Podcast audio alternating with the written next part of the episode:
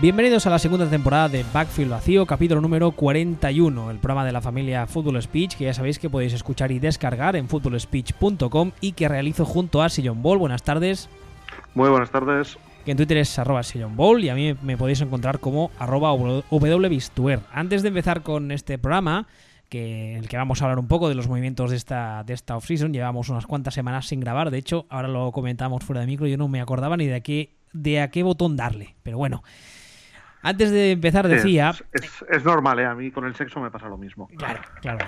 Ah, antes de empezar decía, ah, tengo que dar las gracias, ya lo hice en Twitter, pero aprovecho también a hacerlo aquí, a los siguientes usuarios de Twitter, uh, Sasobor, Rams Spain, Saint-Tropez, J del Pozo, Yuma Clifford y Miva Pu, porque me echaron una mano y eh, me, ayudaron, me ayudaron a completar la tabla de Excel, que imagino que ya la habréis visto, y que si os hace gracia, pues la tenéis en mi Twitter, está por ahí el link donde podéis ver todos los movimientos que ha habido hasta el día de hoy, hasta hoy que es hoy es viernes, ¿verdad? Sí, viernes. Sí. Um, lo que iba a decir, hoy es viernes de qué? Porque nunca sé cómo funciona esto, pero da igual, es un debate en el que no quiero entrar. Es viernes de algo. ¿Hoy qué se, se comen torrijas? ¿Hoy? No sé, hoy es el día que se celebra que, que Buffy murió y, y resucitó por salvarnos, creo. Ah, vale. Veo que estás tan puesto en estos temas como yo. Bueno, lo dicho, que hasta el día de hoy está actualizada. Yo imagino que en los próximos días lo, seguiré haciendo. La parte más, más importante ya está, ya está hecha, todo el pescado está vendido casi casi, pero alguna cosa más habrá. Y más que nada es la comodidad de que si sabéis usar los filtros de, Excel, que son muy, muy fáciles e intuitivos, podéis ordenarlo por tipos de movimiento, por equipo, etcétera. Y creo que bueno, que es bastante, es bastante útil.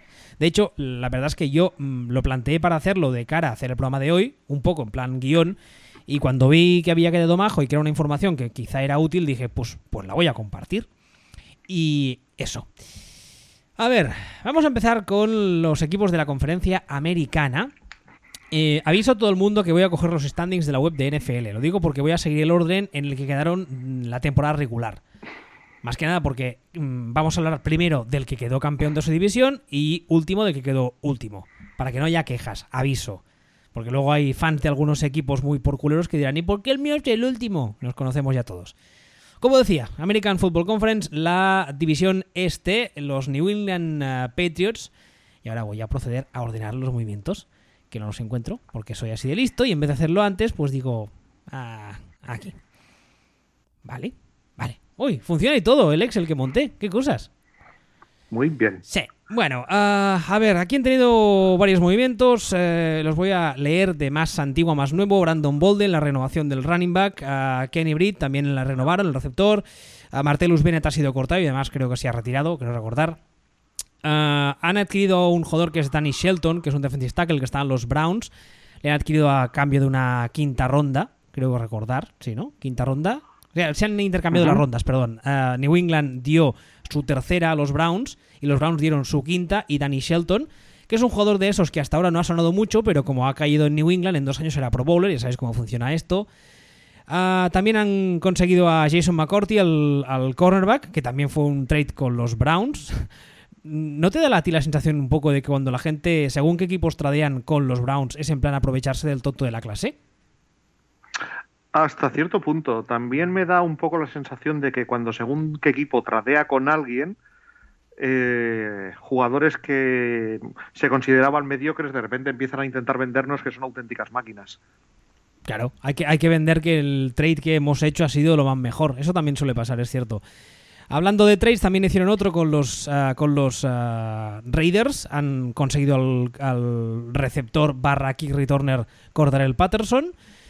Ah, cortaron a Shea McLean, al linebacker ah, y poco más. Creo ah, y han renovado a Marquis Flowers, el linebacker. Y esto es destacable más que nada porque es de los pocos linebackers mm, pasables que tenía New England hasta el día de hoy. Y poco más de New England. No sé a ti, la verdad es que es una. Es una iba a decir una offseason muy, muy sosa en la línea habitual de New England, pero claro, luego resulta que los jugadores estos, pues ya sabemos todos cómo va esto. Yo creo que, el tema de, el tema de Patriots no es nada de lo que has dicho, sino que es que la salida de Nate Solder a, Giants. Ah, es verdad, este movimiento, o, me lo he pasado yo por alto, por alto o no, o no está. Aquí Bueno, es que es una, es una salida, claro, igual no lo tienes apuntado, pero eh, al final todo lo demás, o sea, McCourty es un, es un buen corner o es un corner aceptable o al menos es un corner NFL. Entonces eh, les va a ayudar seguro, les va a venir bien. eh, el resto de jugadores, bueno, pues Patterson dice, ¡buah, Patterson! un reto-". Es un retornador. O sea, tiene la influencia que tiene. No nos, no volvamos locos. Les va a ayudar seguro, segurísimo, mucho, pero su influencia es limitada. El, eh, aquí lo que lo que va a mover el asunto es el tema de que de la salida de shoulder y que ahora mismo los Patriots que no tienen no tienen tackle izquierdo, creo yo. O bueno, sí, el año pasado seleccionaron a, un señor que se llama como mi vecino, un tal Antonio García, creo recordar, en tercera o cuarta ronda. Creo que no jugó nada. Y está Adrian Waddell. Y ya está. Entonces, yo, para mí tienen un agujeraco importante ahí. En el tackle izquierdo. Y, y por mucho que Brady pues se defienda cojonudamente bien contra la presión, tiene 78 años. Eh, esa es, yo creo que es, es importante conseguir que le peguen lo menos posible. Antonio García se llama así. Ahora mismo está, está listado como el suplente del left tackle. El titular del left tackle a día de hoy al menos es ah, la Adrian Weddle. Efectivamente, altísimo nivel en ambos casos. Entonces, eh, yo pues digo, yo creo que ahí tienen un, un Mr. Problem importante. Tienen una situación de las duras. ¿Qué harán? O sea, vete a saber. O sea, eh, antes comentábamos el tema de los fichajes, no sé qué, no sé cuánto, esto, dirán, a ver, recordemos, la defensa de Patriots lleva siendo una mierda desde, desde hace X. O sea, de hecho, lo siguiente más relevante de Patriots es que cambia el coordinador defensivo. Sí, señor. Además, un coordinador defensivo, eh, el nuevo al menos, que es ah, Brian Flores, ¿lo digo bien? Creo que sí. Eh, es un caso muy curioso porque va a ser coordinador defensivo, pero eh, capado. Una especie... Sí, tiene una pinta. Sí, Coordinador cafetero. Sí, sí, pero, pero, pero exagerado, porque ya han dicho públicamente que hay um, ah, duties, ¿cómo se dice en castellano? Hay eh, tareas, tareas. Hay tareas habituales que, que- que damos por sentadas en un coordinador defensivo que no las va, no las va a hacer. No recuerdo porque se habló ya hace unas semanas y estos días, como comprenderéis, hay mucho nombre que, que- que sale y entra. Pero creo recordar que ah, no cantará las jugadas, ¿puede ser? Puede ser, sí, sí. Creo que, que no cantará las jugadas, o sea, el- el- el- lo más divertido, por así decirlo, de ser coordinador se lo cargan y ah, el resto de cosas las hará. Con lo cual yo entiendo que la idea, o al menos la idea que quieren vendernos desde New England, es que este señor va a tener un proceso de aprendizaje, va a ir cogiendo más responsabilidades, porque hasta ahora era entrenador de posición de linebackers, si no recuerdo mal. Y imagino que la idea es que el año que viene o el siguiente, pues ya darle, quitarle las ruedecitas a la bici y decirle, venga nene, vas a cantar tú las jugadas. También hay otra forma de leerlo, y es que en New England estaban tan cansados de lo que estaba haciendo el coordinador defensivo, que era Matt Patricia, que Belichick ha acabado con las... Con las eh, no sé cómo decirlo, con las tonterías y ha dicho, voy a ponerme yo como coordinador defensivo, no, no de facto, sino ofici- oficialoso, y voy a ser yo que cante las jugadas en defensa. Que al final va a ser un poco lo que ya estaba pasando, pero... No, sí, hombre, está claro que Brian Flores ahora mismo la función básica que va a tener es diferenciar entre grano arábiga y grano robusta, ¿no? Para, para el café de, del tío Bill, ¿no? Pero bueno, hay una cosa que de hecho voy a mirar a ver si sigue pasando, que me encanta de Brian Flores y que describe bien lo que es y su peso específico y su trayectoria. Y es que cuando buscas Brian Flores o cuando buscabas Brian Flores en, en Google, te salía su foto, una serie de cosas, pero te decía que es un futbolista argentino que jugaba en la Universidad Técnica de Cajamarca de, de la Primera División de Perú. Y esto ahora lo estoy, lo estoy leyendo en vivo porque veo que sigue estando así. O sea, no, no- no es una suposición y te lo inventas, es tal cual, ¿no? Si esto lo vi hace tiempo, he dicho, mira, a ver si efectivamente ves la- el careto de Brian Flores y debajo, Brian Flores es un futbolista argentino que juega como defensa central y su equipo actual es la Universidad Técnica de Cajamarca, de la Primera División del Perú. Vale, pues- Impresionante equipo, la Universidad Técnica de Cajamarca.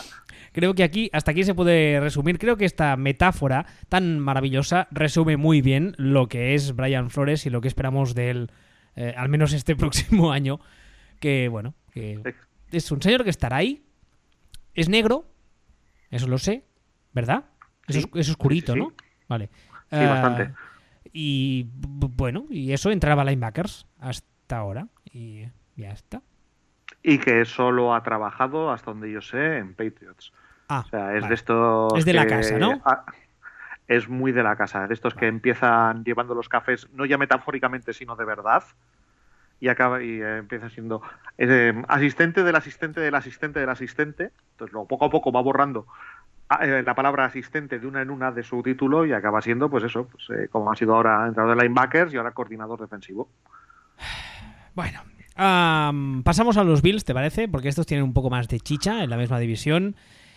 Pasamos, a ver, pasamos. en el caso de los Bills hay un par de contrataciones a nivel uh, de, de, staff técnico. Uh, en primer lugar, uh, se cargaron a Rick Denison, que era su coordinador ofensivo, y han contratado a Brian Double, que hasta ahora era la, el coordinador ofensivo de la Universidad de Alabama. Esto es importante, ¿por qué? Porque la Universidad de Alabama, ya sabéis que su Lord Seed particular es Nick Saban, que a su vez es descendiente del árbol del, del coaching tree de Belichick. Entonces, al parecer, lo que en su día se vendió es que este señor, Brian Dable, pues eh, digamos que paitruteja, no sé cómo decirlo en castellano, tira, tira bastante para pa lo que sería la filosofía Patriot, o al menos es la idea que han querido vender. Luego veremos qué pasa. A nivel de contrataciones de jugadores, uh, el center Eric Woods uh, decidió retirarse, lo cual es importante porque hasta día de hoy al menos era el center titular de los Bills y ahora están sin center. Uh, también se retiró Aaron, Williams, que era safety. Y uh, en los fichajes, pues tenemos a Bontai Davis, que lo han, lo han estado jugando en los Colts y lo han contratado por un contrato de un año. Tenemos también la renovación de Kyle Williams por un año, el defensive tackle, que también lleva jugando 2.000 millones de años. Y han decidido renovarle un año más. A Chris Ivory, el running back que estaba en los, en los Jaguars. Lo han fichado los, los Bills. Luego tenemos la gran contratación de AJ McCarron, Cri, cri, cri, cri, cri, cri. Uh, más, más, más, más. Uh, Preston Brown, el linebacker que estaban los Bengals. Uh, Taiwan Jones, el running back que lo han renovado. Tenemos también otra contratación a nivel de staff, que es Russell Bodin, que era un señor que... Eh, no, no, este no es de, está mal puesto aquí, no es contratación, es un center. Pues bueno, ya tienen center para... para para reemplazar a Eric Wood. Este señor estaba en los Bengals hasta ahora. Marshall Newhouse, que creo que tú tienes, le conoces un poquito, ¿no? Este señor, ¿te suena? Sí, es un tackle tipo Arbeloa. Vale, tackle tipo cono. Uh, Richie Incognito sigue en el equipo, han decidido, uh, no sé cómo, reestructurar su contrato para que sigan en el equipo, lo cual, pues, yo lo dejaré a la, a la a la valoración de cada cual. Y finalmente Philip Gaines, que además este, este fichaje es de ayer, el cornerback que estaba en los Chiefs y ha firmado con los Bills. No sé, los Bills son... Ya me pasaba el año pasado y me sigue pasando lo mismo. Los ves, están ahí, y dices, bueno, vale, pero... Nos quieren vender un poco, un poco la moto de que están en un proceso de reconstrucción con un staff nuevo y sabia nueva y todo nuevo y fantástico y ya no somos los Hombre, de sí. antes, pero... Sí, es evidente. O sea, se han cargado al, se han cargado al quarterback que tenían. Quarterback que tenían, que era eh, la viva definición de mediocre, ¿verdad? Como era, es malo. No. Taylor. Pero es bueno. No. Tampoco. Es que es flojo, ¿no? Ni fu ni fa. mediocre, ni fu ni fa, sí. Entonces se han cargado esto, han fichado Ni fu ni fa, Ah. limones del Caribe. No sé por qué me ha venido a la mente eso. Han fichado a Macarrón, que, que es también el vivo retrato de un quarterback puente. Además de un quarterback puente malo, es un, es un quarterback puente de Calatrava, directamente. Y, y- y medio tienen que ir haciendo, pero, pero tienen un problemón descomunal, porque el año pasado, o hasta el año pasado, vivían de la defensa. La defensa del año pasado eh, se les cayó, se les cayó bastante. Y el ataque nunca terminó de arrancar. Y el año pasado ya llegó un momento que se les cayó un poquito más también pero para mí el problema que tiene es que metas aquí, metas allí, es que es que no sé quién les va, no sé quién va a agarrar los pases. O sea, yo veo que han movido piezas, han hecho cosas, pero al final veo que, que para coger las mandarinas está Kelvin Benjamin, que acostumbra más a, a, botarlas como si fuera un jugador de baloncesto, y Zay Jones y, y, poca cosa más. O sea, y yo de los, de los Bills hay dos datos a mí que, que explican un poquito el tema. O sea, los Bills son el año pasado el peor equipo en cuanto a en cuanto a la distancia que ganan la separación que ganan los los receptores con respecto a los marcadores es el peor equipo de la liga en eso y es también el peor equipo de la liga en, catch rate de los receptores o sea en balones que son capaces de agarrar así que yo entre pitos y flautas mm, yo creo que tienen ahí un agujeraco descomunal que tienen que solucionar como sea, probablemente a través del draft, porque si no, no van a ninguna parte. Y aún así, en una división con los Patriots, tampoco creo que vayan a ninguna parte. ¿Les ves así un análisis rápido, te pido? ¿Les ves viendo yendo a por que en el draft?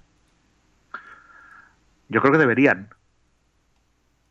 O sea, yo creo, yo creo que deberían. Mm, que lo hagan o no, ellos sabrán igual resulta que estos son también igual de descerebrados que, Hugh Jackman y se piensan que el macarrón es, no sé, eh, eh, Aaron Rodgers, pero... Hombre, con, con, con, con AJ Macarrón tuvimos un par de semanas muy divertidas en las que los equipos parecían creerse que era, vamos, lo mejor desde el pan de molde. Y se llegaron a oír y a leer cosas mm, en plan, ¿qué se ha fumado esta gente? Fue muy curioso. Nah, el, su agente que su agente que demostró saber hacer su trabajo o por lo menos demostró estar haciendo su trabajo. Y durante un momento pareció que le iban a pagar, lo que al final no le pagaron, pero el agente se lo curró y, bien, bien. Más equipos de esta división. Los Miami Dolphins, un equipo que ha tenido, ha generado mucho ruido esta off-season porque se está haciendo eso que se suele, se suele decir, esa, esa etiqueta tan, tan poco eh, concisa que dice lo del... Se está creando una cultura. Me hace, me hace mucha gracia eso.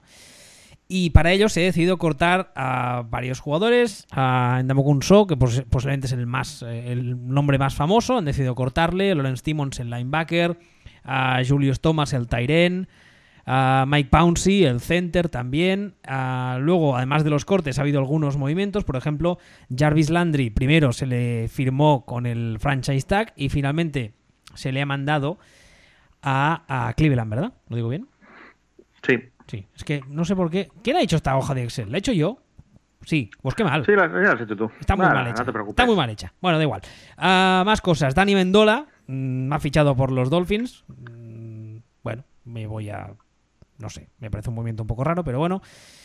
Aparte de eso, Daniel Kilgore se consiguió el center, que era de los Niners hasta ahora. Imagino que para suplir a Pouncey, porque de hecho la noticia de Kilgore mm. del fichaje es del día 15 y horas después es el corte de Pouncey, con lo cual. También se ha fichado a Frank Gore. Bueno, cri cri cri cri. Y luego ya el fichaje que yo creo que define la offseason entera de los Dolphins es el fichaje de Brock Osweiler. Yo es que no entiendo una mierda lo que están haciendo los Dolphins. Yo tampoco, francamente. Y, de hecho, hay, un, hay un tuit mío de cuando empieza la offseason diciendo, oye, qué bien los Dolphins, que parece que tienen un plan, están haciendo bien las cosas, no sé qué. Hijos de puta. Y al cabo de tres días me dejaron con el culo al aire totalmente porque empezaron a hacer estos fichajes raros y dices, ¿qué haces, colega?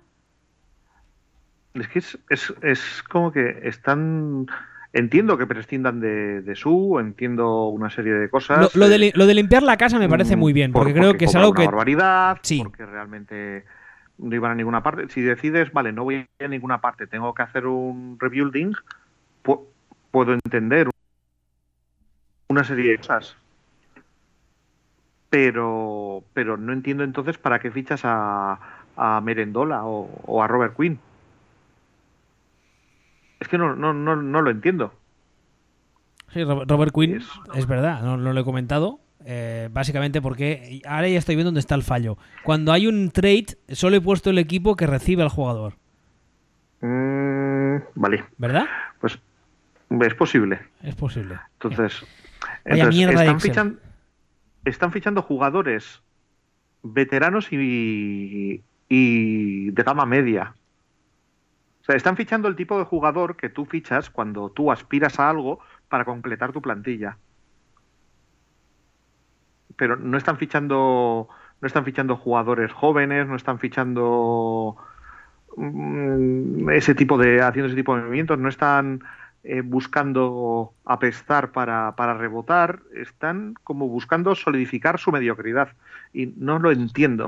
O sea, no, no, no, no lo entiendo. No entiendo absolutamente nada de, de lo que están haciendo. O sea, Es que a- ahora mismo, eh, por ejemplo, en la posición de running back, mm, eh, estoy consultando Orlats, que imagino que la mayoría la, la conoceréis, que es una de las webs, posiblemente es la más seria en cuanto a depth chart y es la más fiable. Ah, Frank Gore está listado como running back titular de los Dolphins. Pero No, es, que, claro, es que, claro, miras el resto de lo que hay y dices, coño, es que es normal que lo listen como titular porque el resto son aún peores. Bueno, sí, Frank Gore, a ver, ojo con Frank Gore. O sea, Frank Gore es un Hall of Famer casi casi. No, y sin casi. Es- o sea, pues os digo, es, eh, Frank Gore es eh, ultra, ultra top, por lo que pues está un poquito ya de vuelta. Pero es un poco a lo que me refería. Frank Gore es un perfil de corredor que uno espera que lo fichen los Patriots. Es un perfil de, de corredor para, para completarte un equipo que aspira a cosas, para darte cosas, para, para darte medio resultados y solidez a corto plazo. Pero los Dolphins, ¿qué me dices? Eh, ¿Para qué habéis fichado a, Fran- a Frank Gore, chavalotes? Para que para taponar un poco la vía de agua y en lugar de apestar a muerte, solo medio apestar. Y, y no solo eso, desde un punto de vista ya más eh, táctico, por así decirlo, a mí me parece que el tipo de running back que es Frank, exactamente, el tipo de running back que es Frank Gore no pega en nada al tipo de ataque que nos, se nos ha vendido que quiere implantar Adam Gaze en estos Dolphins. O sea, no se parecen en nada.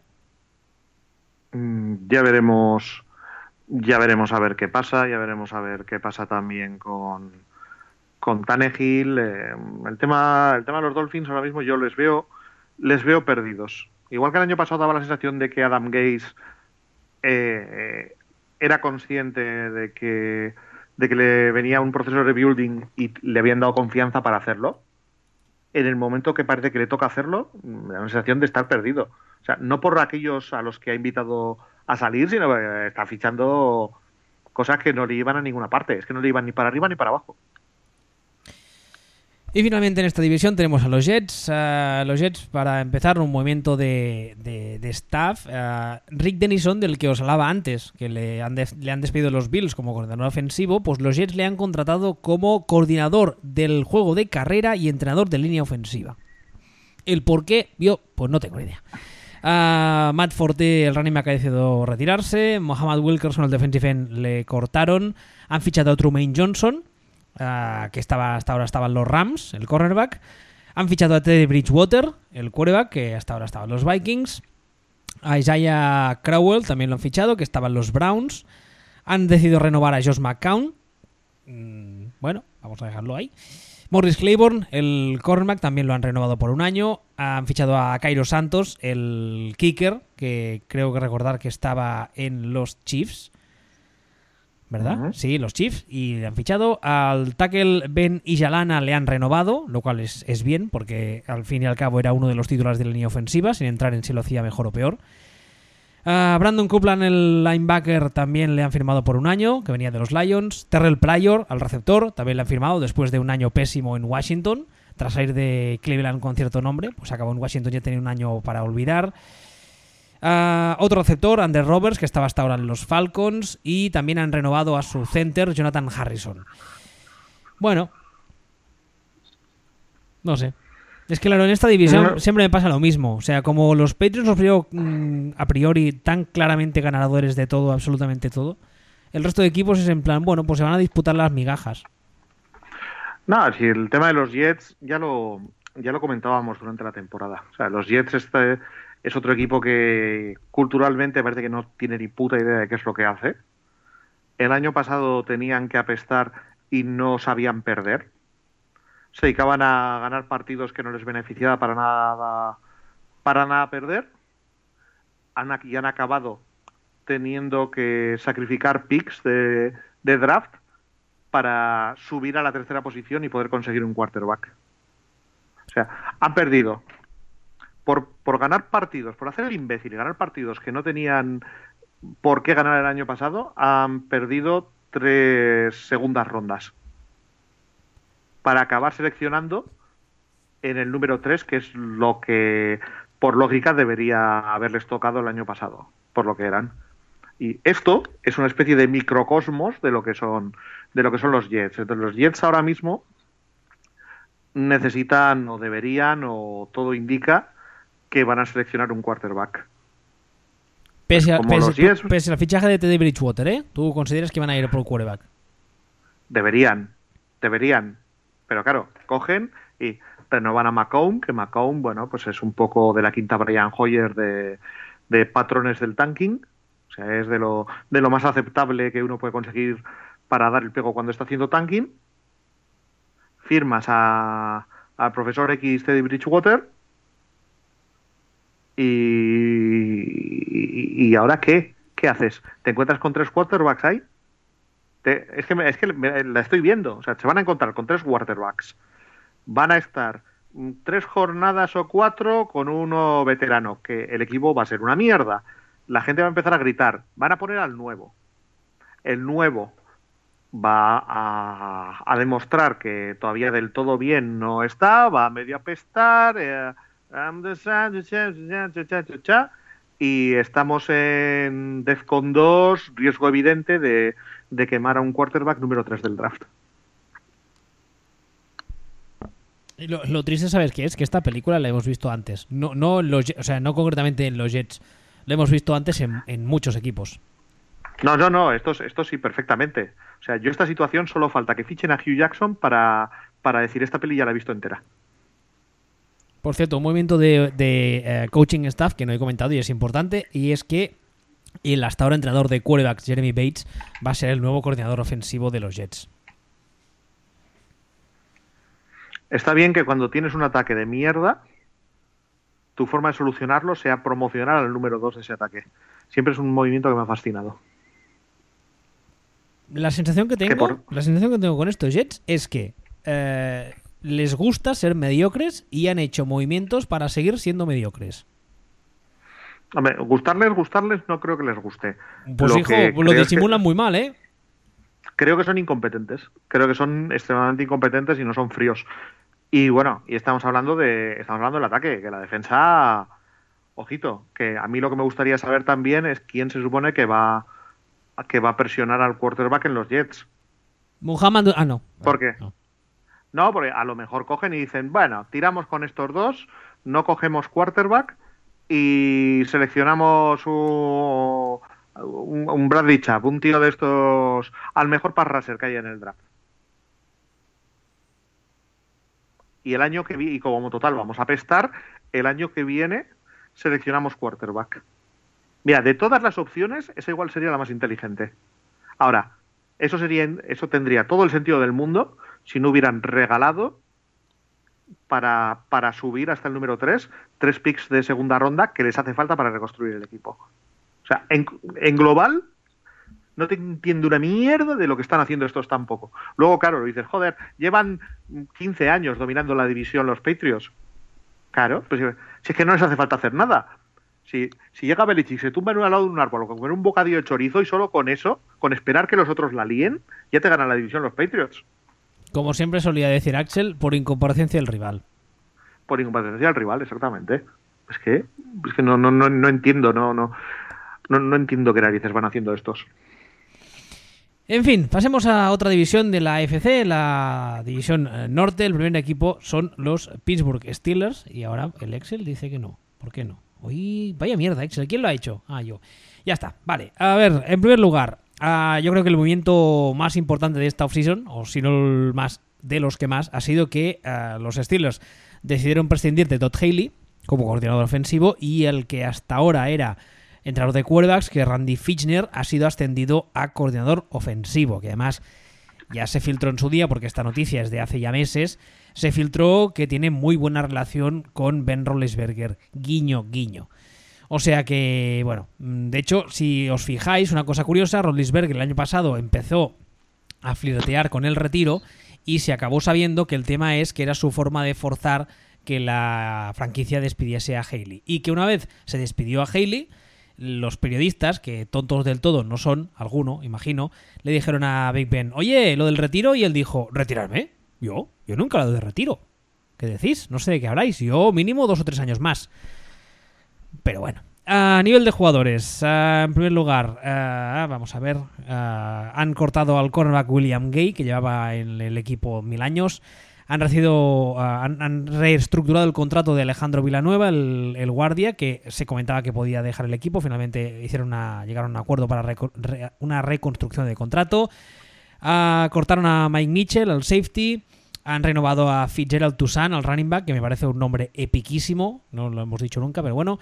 Han, fichado al linebacker John Bostic, que hasta ahora estaba jugando en los Colts. Morgan Burnett, al safety, que hasta ahora estaba jugando en los Packers, también lo han fichado. Y han renovado al nose tackle Daniel McCullers. Y no hay más en los Steelers. Pues para mí sí que hay una cosa más, que es la, más relevante. ¿Qué me he dejado ya? Y a Ryan Sassier. Ah, bueno, sí, claro. Que creo que en Steelers todo, todo gira en torno al agujero que les deja Ryan Sassier. El año pasado la defensa se les fue a la mierda, básicamente. En el momento que él desapareció, no le han buscado un sustituto. Lo que han fichado son jugadores precisamente del perfil que comentábamos antes, que estaba que estaba fichando Dolphins, jugadores como Malcolm, como Malcolm Barnett es un, es un ejemplo. Es un jugador bien, no es una estrella, no es un jugador joven, es un jugador razonablemente sólido que de hecho está iniciando ya un poco el declive, pero para un equipo que aspira a ganar le, le da rendimiento casi inmediato. Entonces puede tener un, puede tener un sentido a corto plazo. Eh, pero el agujero que les dejas así no lo han tapado y o lo tapan y probablemente en el draft o en el momento que se encuentren de nuevo con, con quarterbacks eh, veteranos y con un poco de tablas, los va, los va a eviscerar por el centro en, en directo y en cámara lenta, como les pasaba el año pasado. Hombre, sobre el papel al menos, insisto, sobre el papel, ah, si tú lees las webs de análisis de fichaje y tal, la idea es que John Bostic cubra la posición de Sagier. Pero, a ver, una cosa es cubrir la posición en el sentido de que hay que meter a alguien ahí porque tenemos que salir a jugar al campo con 11. Y otra cosa es que la cubra con rendimiento. O sea, que dé un rendimiento igual o mejor. Y claro, ahí es cuando la cosa ya dices. Mejor, mejor que Sacier, ni, ni de palo, porque estaba jugando estupendísimamente. Y de una forma mejor que el proverbial una naranja, tampoco me lo creo. Bueno. este es este es un, cono negro con apellido serbio, ahí plantado y, y ya está. Yo creo que es un poco, un poco mejor de lo que se piensa, porque el año pasado tuvo la desgracia de caer en esa especie de triángulo de las Bermudas para las carreras futbolísticas que son actualmente los Indianapolis Colts. Pero evidentemente no creo ni mucho menos. O sea, para que nos entendamos, en un equipo normal o en otro equipo, con las posiciones de linebacker bien cubiertas, este señor podría ser reserva. Pero no reserva de esos en plan Filadelfia que en alguna rotación o algún paquete concreto entra al campo. Reserva de los que si el titular sigue entero, tú no sales. ¿Sabes, sabes eh, por qué lo traspasaron a Patriots? perdón, ¿por qué, qué recibió Patriots a cambio de Bostic cuando se lo quitó de encima y lo mandó a los Lions? No. Una séptima ronda condicional. Madre mía. Es decir, Hablamos de un jugador que de aquellas tendría 24 o 25 años. Belichick está mandando un jugador fuera del equipo a cambio de nada, de a lo mejor una séptima ronda. Yo no lo toco ni con un palo. Hombre, eso la verdad es que no lo sabía. Y siendo linebacker, que en principio es la parcela mm, de experiencia de Belichick, mala señal, sí. No, no, no, no, no. Ni con la puñetera pértiga de Sergei Buka lo toco yo. Vale, pues olvidad todo lo que he dicho en los últimos dos minutos. No he dicho nada. John Bostic apesta y los Steelers tienen un problema. Por cierto, una nota curiosa y es que, eh, como ya decía antes, Big Ben ahora parece que de repente se ha olvidado de lo de retirarse, pero claro, la realidad es la que es. Este señor tiene 52 años y físicamente tiene 80. Con lo cual, los Steelers mm, tendrían que empezar a pensar en un, en un posible reemplazo. Y se ha dicho que este año podrían ir a por, el, a por un quarterback en el draft, más que nada porque es un draft del que se habla que tiene mucha profundidad en cuanto a talento de quarterbacks por pulir. No talento de quarterbacks en plan lo pongo a jugar el día 1 en una franquicia que apesta y en vez de ser una franquicia que apesta muchísimo, pasamos a ser una franquicia que apesta poquito, sino talento en plan, vas a estarte aquí sentadito sin decir nada durante un par de años y puede que salga algo bueno. Entonces habrá que estar pendientes del draft de los Steelers también, porque, bueno, del draft y de los tres que pueden haber, que todavía la cosa no ha terminado. No sé, nunca se sabe. Pasamos a los Ravens, ¿te parece? Pasamos a los Ravens. Vale. Y evidentemente cuando digo pasamos a los Ravens, el filtro falla. Madre mía, qué día. Es culpa mía, ¿eh? no es culpa del Excel, que tengo el ordenador nuevo y aún no nos conocemos. Vale. Baltimore Ravens. En primer lugar, un movimiento también de staff. Uh, Don Martin Dales será el nuevo coordinador defensivo. Este también es de hace unos meses, pero bueno, es de recibo recordarlo. Uh, movimientos a nivel mm, de jugadores. Han renovado a Brent Turban, el defensive le han renovado por, por un año. Uh, cortaron al cornerback Lardarius Webb.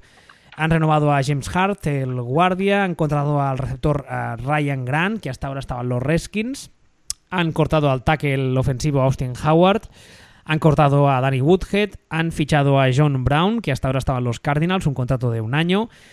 Uh, han decidido extender el contrato del cornerback Brandon Carr, han renovado a Jeremy Macklin, el receptor, han fichado a Michael Crafty, el receptor que estaba en los, en los, en uh, Raiders hasta ahora, y uh, Danny Woodhead, como decía antes, se ha retirado. Bueno, le cortaron y ha decidido retirarse al no encontrar otro equipo. Michael Crafty, ¿eh? Con Flaco. Lo va a petar ahí, ¿eh? Bueno, el problema ahí me parece que es más bien Flaco que Crabtree, pero bueno. Por eso digo, lo va, lo va a petar muchísimo. Quiero decir, bueno, a ver, Crabtree es grandote, o sea, es, eh, es más fácil que Flaco acierte a dónde está tirando el balón porque es un negro grande. Entonces, bueno, pues, eh, eh, pues bueno, es, es, otro perfil, es lo que te decía, es otro de estos jugadores eh, Crabtree de perfil que tiene todo el sentido del mundo que lo fiche que lo fichen Ravens porque probablemente será un equipo eh, borderline playoff y con un año bueno tirarán para arriba. Y vale pero es que todo todo en Ravens está mediatizado por flaco. O sea, tiene eh, tiene un contraataco que no hay ni por dónde cogerlo. Para que no lo pueden cortar se lo van a tener que comer por lo menos dos años más seguro y probablemente tres y, y chupando límite salarial como loco. Bueno, es, y encima siendo incompetente. Que le quiten lo bailado, que ya ganaron a Super Bowl, pero pero lo tienen lo tienen jodidito. Pero Flaco no era élite. Sí, ya sabes. Sí, y, y Eli Manning también. Pero pero es lo que pero es lo que hay. O sea, no tienen realmente tendrá que vivir de la defensa porque el ataque es un ataque comandado por Flaco y, no tienen receptores, no tienen Tayen, no tienen nada. O sea, bastante que han fichado a Crabtree. A ver, pasemos, ¿te parece? Pasamos perdón, a los Cincinnati Bengals, que son el siguiente equipo de esta división. Vale. Los Cincinnati Bengals. Eh, pocos movimientos de los Bengals. Ah, en primer lugar, han contratado a, a nivel de staff a Trey Austin, el que hasta ahora había sido coordinador defensivo de los Lions, si no lo digo mal, ¿verdad? Uh -huh. Sí, de los Lions, de los D Detroit Lions. Y durante los últimos dos años, pues su nombre sonaba en algunas quinielas para ser posible head coach, no sé qué. Y de repente, pues los Bengals han decidido contratarle como coordinador defensivo o él ha decidido fichar por los Bengals. No sé cuál sería la expresión más correcta. A nivel deportivo, el tackle Bobby Hart, que hasta ahora estaba en los Giants, ha firmado por un año.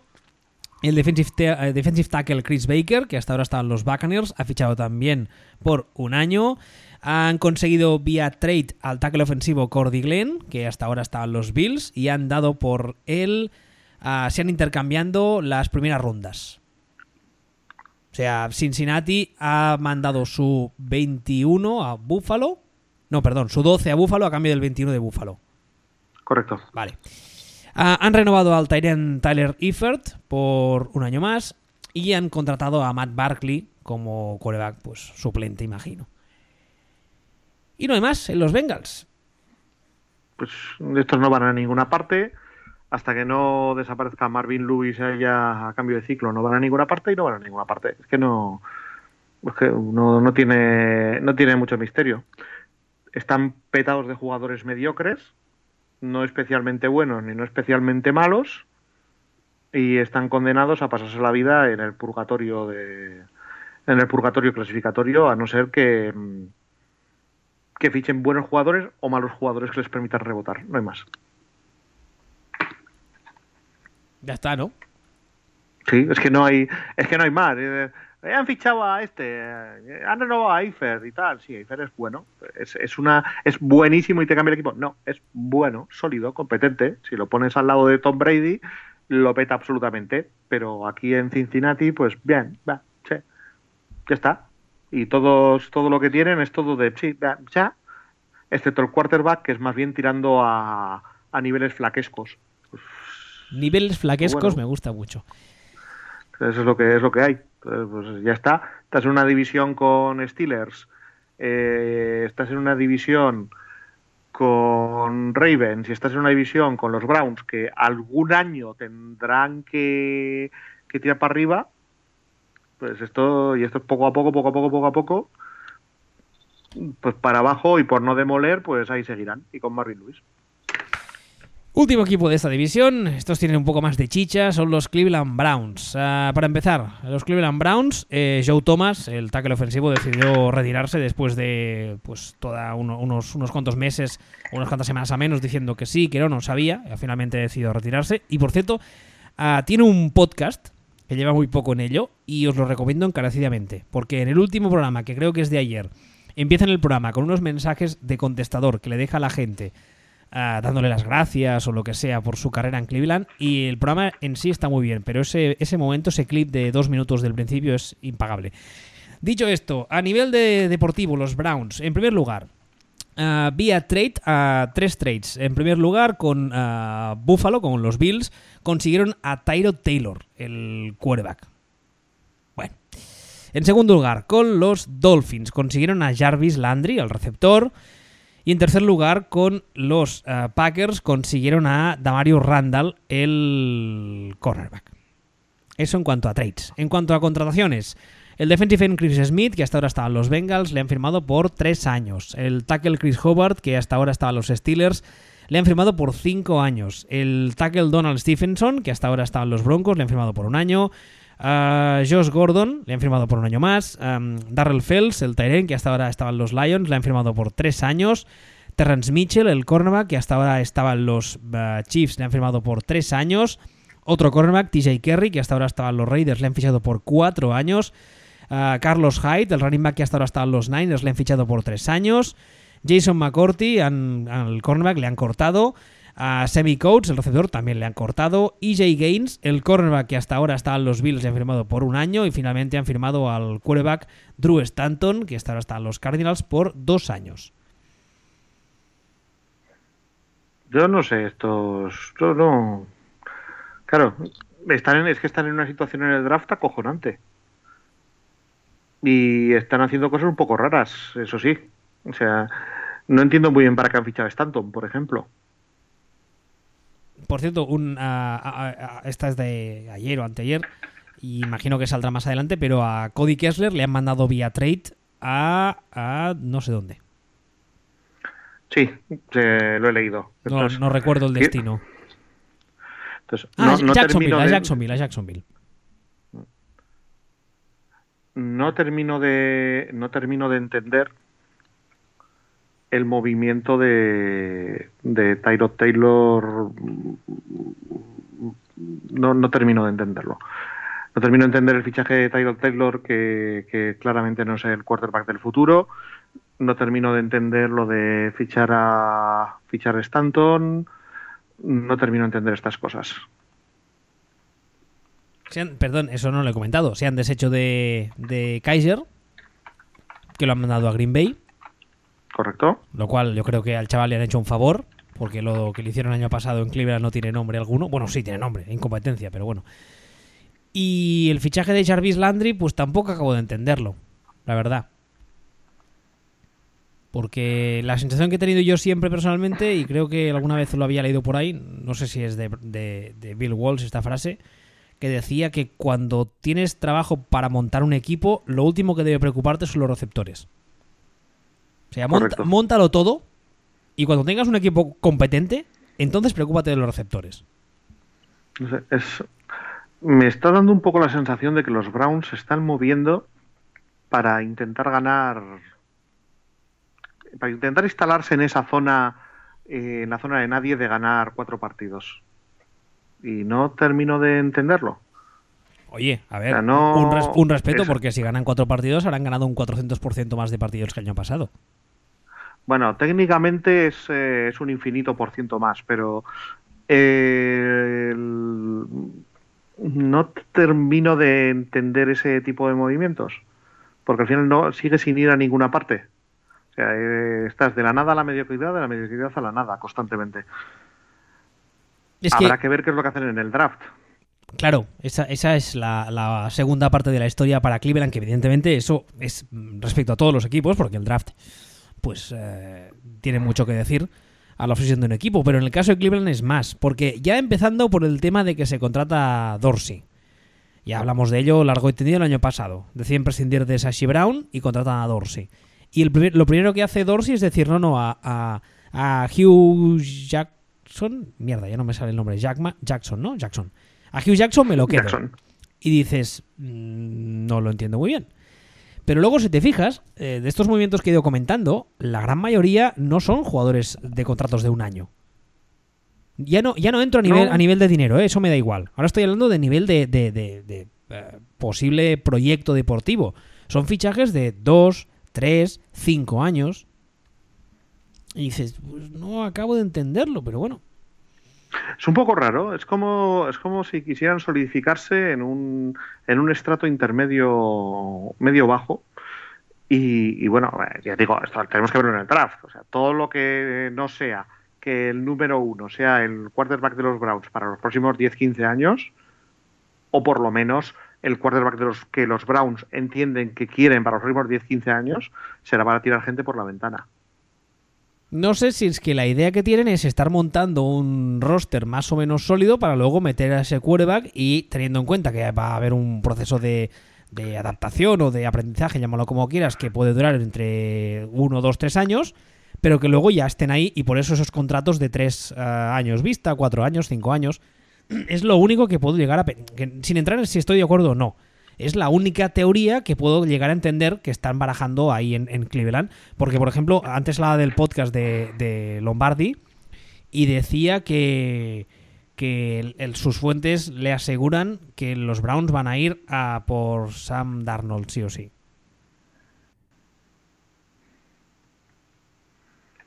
No me ves, pero estoy encogido de hombros.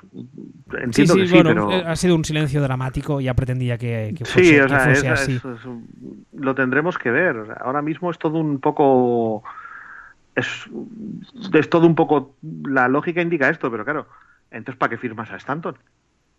Hombre, yo entiendo que Stanton está como, como reserva. Como tercer reserva. Sí, claro. Pero ¿para qué lo firmas? ¿Para qué te gastas? ¿Para qué? ¿Para qué? Y además, ¿para qué le firmas para dos años? Exactamente. O sea, ¿me entiendes lo que Sí, sí, sí, completamente. si, la, si, la, si la teoría es draftear a un cueva que va a ser tu futuro y has, has, tradeado por Tyro Taylor para que sea tu presente a corto plazo, me Stanton aquí que pinta. Eh, o sea, necesitas un. Tu número uno es Tyro Taylor, el segundo está de meritorio y se pondrá a jugar en breve.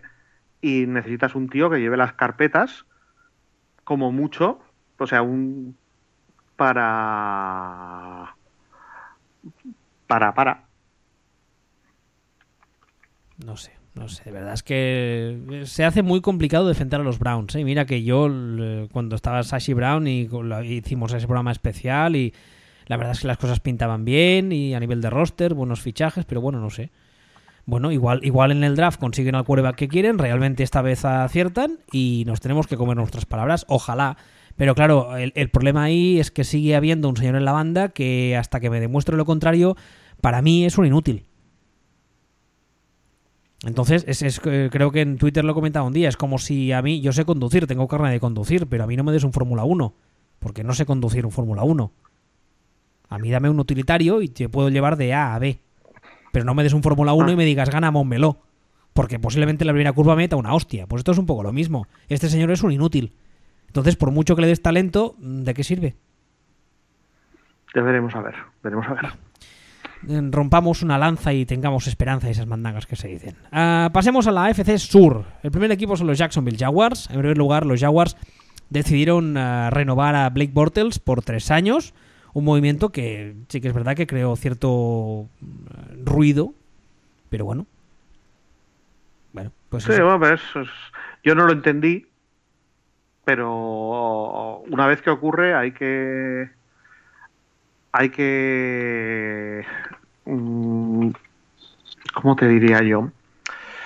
Una vez que ocurre hay que pensar que ellos han decidido que Bortles les vale entonces, bueno, o probablemente tenga que ver con que los dos últimos partidos de Bortles mm, fueron buenos. Hiciese un flaco. En playoff. Y que hizo algo parecido a esto. Entonces, se encuentran en una situación arrastrados por esos últimos partidos. Imagino que va así un poco el tema. Ahora. Yo, yo, yo, eh, yo entiendo, entiendo que se viene quarterback en el draft. Yo entiendo. No tiene por qué. Yo, entiendo, que sí. Y por eso, y, además viendo el contrato de Bortles, yo creo que es un contrato de tres años que si no recuerdo mal haber leído es bastante muy cortable, muy team friendly a partir del segundo.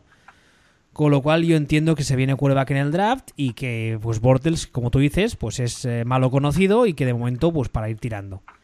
Especialmente en esta clase de draft que como comentaba antes es una clase muy rica en talento por pulir en la posición de quarterback pues drafteas a alguien y le tienes ahí esperando, mientras de momento Bortles es tu titular que ya sabes y todo el mundo sabe que te va a dar. Entiendo que, que va así la cosa, pero bueno, luego veremos, evidentemente.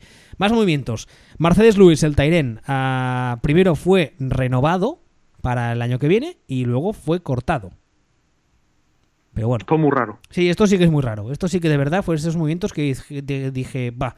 Pero luego para suplirle se han traído a otro Tairen que es Seferen Jenkins, lo cual es un movimiento que la verdad es que me pilló completamente por sorpresa, porque no contaba que los Jaguars fuesen una, novia a tener en cuenta, y la verdad es que es un movimiento que me gusta mucho. Porque a mí es un jugador que me gusta muchísimo, lo que pasa que mm, falta ver si se habrá aprovecharle Blake Bortles, pero en principio en el esquema del juego de pase de los Jaguars, el Tyrant tiene un peso muy importante, así que veremos. más movimientos. Han decidido, decidieron cortar al running back Chris Ivory. Eh, han renovado al Tyren Ben Koyak. Koyak, que era el nombre para un Tyren. O un jugador, vamos. Sí, o, para un chubachus. Está bien. Ah, han contratado al guardia Andrew Norwell, que hasta ahora estaba en los Panthers, un contrato de 5 años. Han contratado al receptor Daniel uh, Donte, perdón, Donte Moncrief, que hasta ahora está en los Colts. Han renovado a Marquis Lee, a su receptor, por 4 años. Eh, Paul Poslusny, el linebacker, ha decidido retirarse. Ah, han fichado a Niles Paul, el Tyren, que hasta ahora estaba en los Redskins, un contrato de dos años. Han fichado a DJ Hayden, el cornerback, que hasta ahora estaba en los Lions, un contrato de tres años. A Cody Davis, el safety, hasta ahora en los Rams, le han fichado por un año. Como decía antes, a Seferian Jenkins, al Tyren. También han contratado a, a Lerenti McCree, que es un defensive end, que hasta ahora estaba, estaba en ninguna parte. Estaba de Special Teams y le han fichado por un año, le han renovado por un año. Allen Hans, el receptor hasta ahora de los Jaguars, le cortaron. Cory Grant, al running back, le han renovado y finalmente consiguieron, como decíamos antes, a Cody Kessler, el quarterback, le han conseguido vía trade de los Cleveland Browns. Bueno, no sé. Este movimiento de Cody Kessler también me deja un poco con la mosca detrás de la oreja. Porque es en plan, es en plan, este viene a ser backup, sí. Pero en su día, y pese a ser los Browns, yo creo que demostró que evidentemente no es Hall of Famer, pero que oye, que para ir tirando te vale. Y que Blake Bortles igual tiene una tarde o un par de tardes tontas y tienes la opción de sentarle.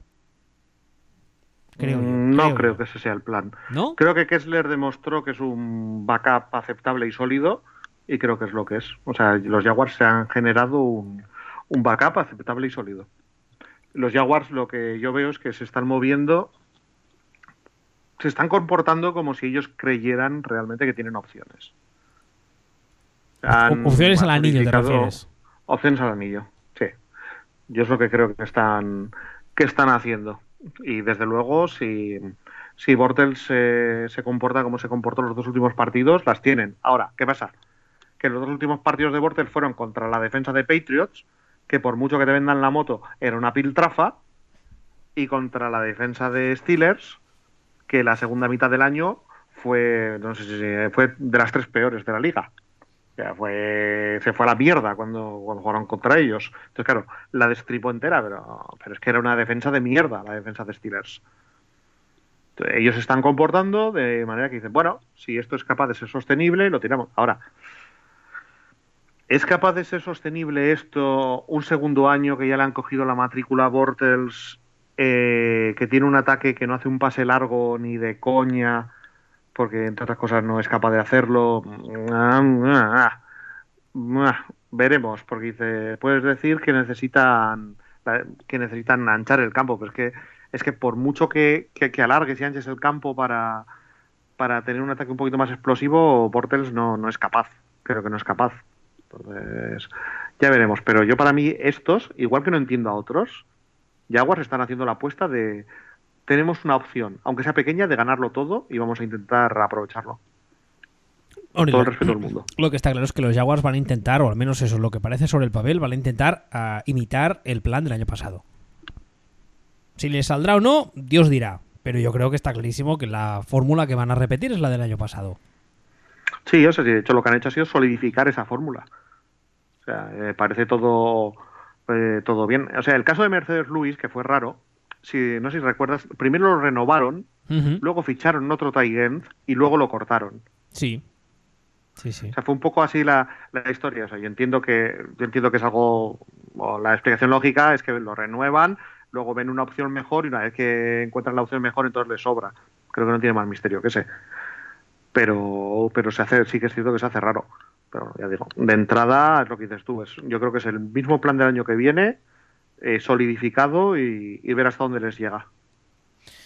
Más equipos en esta división. Los Tennessee Titans. El movimiento posiblemente más importante de los Titans es que tienen un nuevo head coach, Mike Bravel, que hasta ahora era el coordinador defensivo de los Houston Texans y que la verdad yo les agradezco mucho que se lo haya llevado. Igual me tengo que comer luego mis palabras, pero de entrada se lo agradezco, mm, vamos, de corazón. Eh, han renovado al cornerback de Montrehurst, han renovado al kicker Ryan Suko, han cortado de Marco Murray, han cortado al receptor Eric Wims, han cortado a Matt Casel, han cortado a Norris Cersei, el safety, han contratado a Malcolm Butler, uno de los cornerbacks, que era uno de los nombres de esta agencia libre, le han contratado por 5 años. Han fichado al running back Dion Lewis, que también viene de los Patriots, por un contrato de 4 años. Han renovado al defensive end David King. Han renovado al defensive end Juan Jones. Han renovado al guardia ofensivo Josh Klein por 4 años. Han cortado el defensive tackle Carl Clock, que tiene nombre de malo de la jungla de cristal. Eh, han fichado al defensive tackle, perdón, han cortado al defensive tackle Sylvester Williams. Han fichado al guardia Kevin Panfield, que hasta ahora estaba en los Buccaneers por un contrato de un año, y al uh, guardia Suafilo, que estaba en los uh, Texans, le han fichado también por un año. No sé, ¿a ti te parece lo de Bravel? ¿Te parece qué? Me parece que mejor creo que tenían ya están. Sí, sí, eso, eso es cierto, ¿ves? eso, eso de entrada y a partir de ahí pues veremos a ver qué pasa. Eh, el año pasado era un mal equipo que llegó hasta donde llegó por, porque no tenía porque se quedó sin rivales. Me parece que este año van a sudar sangre para meterse para conseguir meterse en playoffs. Me parece que tienen un roster una plantilla tirando a mediocre, no ni mala ni buena, sino todo lo contrario. Y, bueno, habrá que ver, habrá que ver cómo, cómo tiran, o sea, porque es que la defensa es ni fu ni fa y, de parras andan regular. Mm, creo que les hace falta un playmaker en defensa y en ataque pues eh, irán hasta donde les llegue les lleve Mariota y Mariota hasta, hasta ahora ha demostrado ser pues un quarterback bien y nada más. Parece que se ha quedado ahí en la, en la zona de si todo el resto del equipo es perfecto, puedes ganar algo. Pero no, el resto del equipo no es perfecto. Yo llevo tiempo diciendo que creo que no han hecho nada bien a la hora de, de hacerle crecer como jugador. Pero bueno, el año pasado en Twitter lo dije y me dieron de palos porque al parecer su progresión había sido tan maravillosa. Mm, no sé. Ni de, ni de palo. O sea, de hecho, la progresión de Mariota se estanca muchísimo el año pasado. Muchísimo. Es que además es uno, de, esos, es uno de esos casos de, de, de ITs del que siempre hablamos clarísimo. Tú le ves, es un jugador que sí, que tienes claro que por físico tiene algunas cualidades que le, que le, hacen destacar un poco por encima de la media, pero luego a nivel de juego general dices, bueno, pues sí, pues lo que tú decías, ¿no? ¿Te puede llevar a ganar algún partido? Oye, si la cosa está ahí ajustada, pues igual sí. ¿Te puede cargar él solo con un equipo y, y, y, hacer que gane y pese a que el equipo sea mediocre? Lo veo complicado. Lo veo complicado. Mira, el primer año de Mariota eh, está en un 53% de QBR. El segundo año salta a un 59%. Y el tercer año, que tendría que estar ya en los sesenta y tantos, vuelve a bajar al 55%. O sea, cuando tu quarterback de 24 años, su tercer año, en lugar de ir hacia arriba, va hacia abajo, en un equipo que, que se ha metido en playoffs, oh, no, te, no te digo que sea un mal jugador, porque no se ha comportado hasta ahora como un mal jugador. No, yo creo que el problema no es él. Pero, en la, pero también te digo que me cuesta mucho ver a Mariota siquiera en el best case escenario eh, plantarse en, entre los top 5 de, de quarterbacks de la NFL. ¿Eso cuándo? A, a, lo largo de toda su carrera. Ah, no no no, no, no, no, no, no. Como mucho, siendo optimistas, yo creo que le veremos como un top 10 alguna vez. O sea, años puntuales.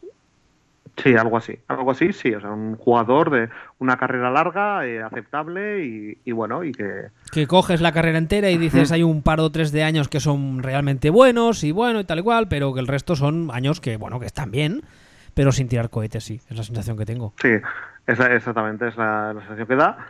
Y el problema que tiene Titans es que con un, con un quarterback solidificado de ese perfil, de ese nivel, si quieren aspirar a algo, necesitan que el resto del equipo sea estupendo. Y el resto del equipo no es estupendo, es correcto también. Entonces, claro, te vas a encontrar en una división que dices, ¡ay, ay! El sur, que es un cachondeo tú no te has fijado bien en los Texans, en la que están preparando. Tú de hecho sí. Yo sí. Tienes que saber de memoria. Yo sí. Tú te, la sabes de, tú te la sabes de memoria. Pero volando bajo el radar ahí están los Texans, que parece que no, pero a lo tonto, a lo tonto, están montando un equipo que lo flipas. Y no se habla de ellos. Y que el año pasado ya los hubiésemos llevado a la división si no fuese porque nuestro quarterback se rompió. Exactamente. Que en principio este año no tiene por qué pasar. Toquemos madera, estoy tocando toda la madera posible que tengo a mi alrededor, que no se rompa el nene. Y este año en principio la cosa tendría que pintar, pintar mejor. Es que, es, es que cuidadito con los cuidadito con los Texans. Cuidadito con, con, con lo que están montando en ataque y en defensa. Y encima este, tiene... encima este año recuperamos a Romeo Crenel como coordinador defensivo. Mm -hmm. Cuidadito. Porque, porque, nos hemos sacado de encima el inútil de Bravel que esa es otra. Su, su, faceta o su parcela más destacada es la defensa, o al menos es lo que no se nos ha vendido siempre. Veremos los uh, Titans a nivel defensivo el año que viene, entre otras cosas porque Dick LeBeau, creo recordar, que les dijo, oiga, yo me bajo aquí porque ya estoy mayor. Sí, más o menos. Y en este caso sí que es verdad, porque creo que el señor tiene como 79 o 80 años ya más o menos. Entonces, bueno, veremos, veremos, veremos qué pasa. Pero yo les veo pinta a Titans de de necesitar un plus que, que no tienen. Bueno, más, más equipos de esta división, porque si no, al final nos vamos a ir. Espero que no tengas prisa, ¿eh? porque apuntamos a las dos horas de programa con, con calma hoy, pero bueno. Vale. Uh, Indianapolis Colts. Uh, en primer lugar, los Colts tienen coordinador defensivo nuevo. Es un señor que se llama Matt Everflus. No me lo invento, se llama así. El señor Everflus ha sido. es que el nombre ya es de risa. Ha sido el entrenador de linebackers de los Cowboys desde el año 2011. Bueno, pues eso, tiene el nuevo coordinador defensivo. Luego también tienen a un nuevo coordinador ofensivo, que es un señor que se llama Nick Siriani, que hasta ahora estaba de entrenador de receptor de los Chargers. Bueno, aparte de eso, a nivel deportivo, han renovado a Dan Vinatieri por un año más.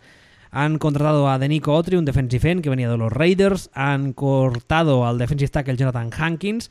Han contratado a Eric Ebron, al Tyren, que estaba hasta ahora en los Lions. Han contratado a Matt Slauson, el guardia, que estaba en los Chargers. Al cornerback Pierre Desir lo han contratado, lo han, contratado, lo han renovado perdón, por un año más. Han fichado a Ryan Grant, al receptor que venía de los Redskins. ¿Este? ¿Lo he dicho antes? No, me he colado. Mm, no. Perdón, perdón. Ah, han renovado al guardia Jack uh, Meohort, que está- le han renovado por un año. Y al running back Christine Michael, también lo han renovado por un año más. Claro, el tema de los Colts eh, depende de. Aparte de que ya tienen, que eso no lo he dicho, por cierto, tienen nuevo head coach. Después de la es- espantada última hora de Josh McDaniels.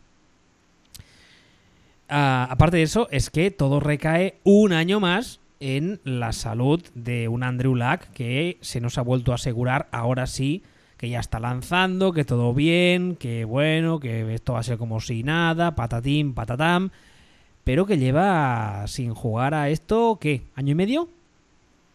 Año y medio. Y como se ponga a jugar, se va a plantar en el campo y va a decir, ¿y ahora quién le pasó el balón? Está T.Y. Hilton y todo lo demás son... No hay más. Si esto, esto es un solar, todo. Bueno, pues nada. Es que, que el tema está complicado. Hombre, le han traído un, un entrenador, que es Frank Reich, que no lo he dicho, que hasta ahora era el coordinador ofensivo de los Eagles y que se le considera uno de los responsables, si no el responsable directo, de la gran progresión de Carson Wentz. Eso es verdad. Pero es que, claro, es lo que tú decías ahora. Es que en ataque. Vamos a hacer un repaso así rápido al depth chart. Receptores. Me gusta porque en Orlats directamente la. ¿Sabes que ponen siempre receptor 1 y 2? Aquí el Ujú. 2 está vacío. Eh, T.Y. Hilton. Luego está Ryan Grant. Y luego un montón de gente que no sé quiénes son. En el Tyren, ah, ahora mismo Eric Ebron y Jack Doyle.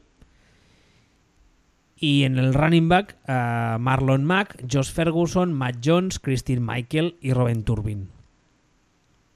Talento ahí, vamos. Talento ahí a expuertas, ¿eh? Sí, poco entrenable. Joder, sí, poco entrenable. A ver, tienen un draft, es verdad, tienen, viene el draft y...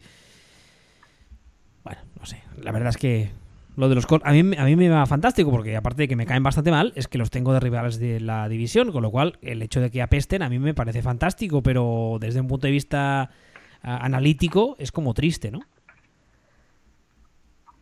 Claro, es que, no sé, no, no, realmente se encuentran ahora mismo en una situación complicada.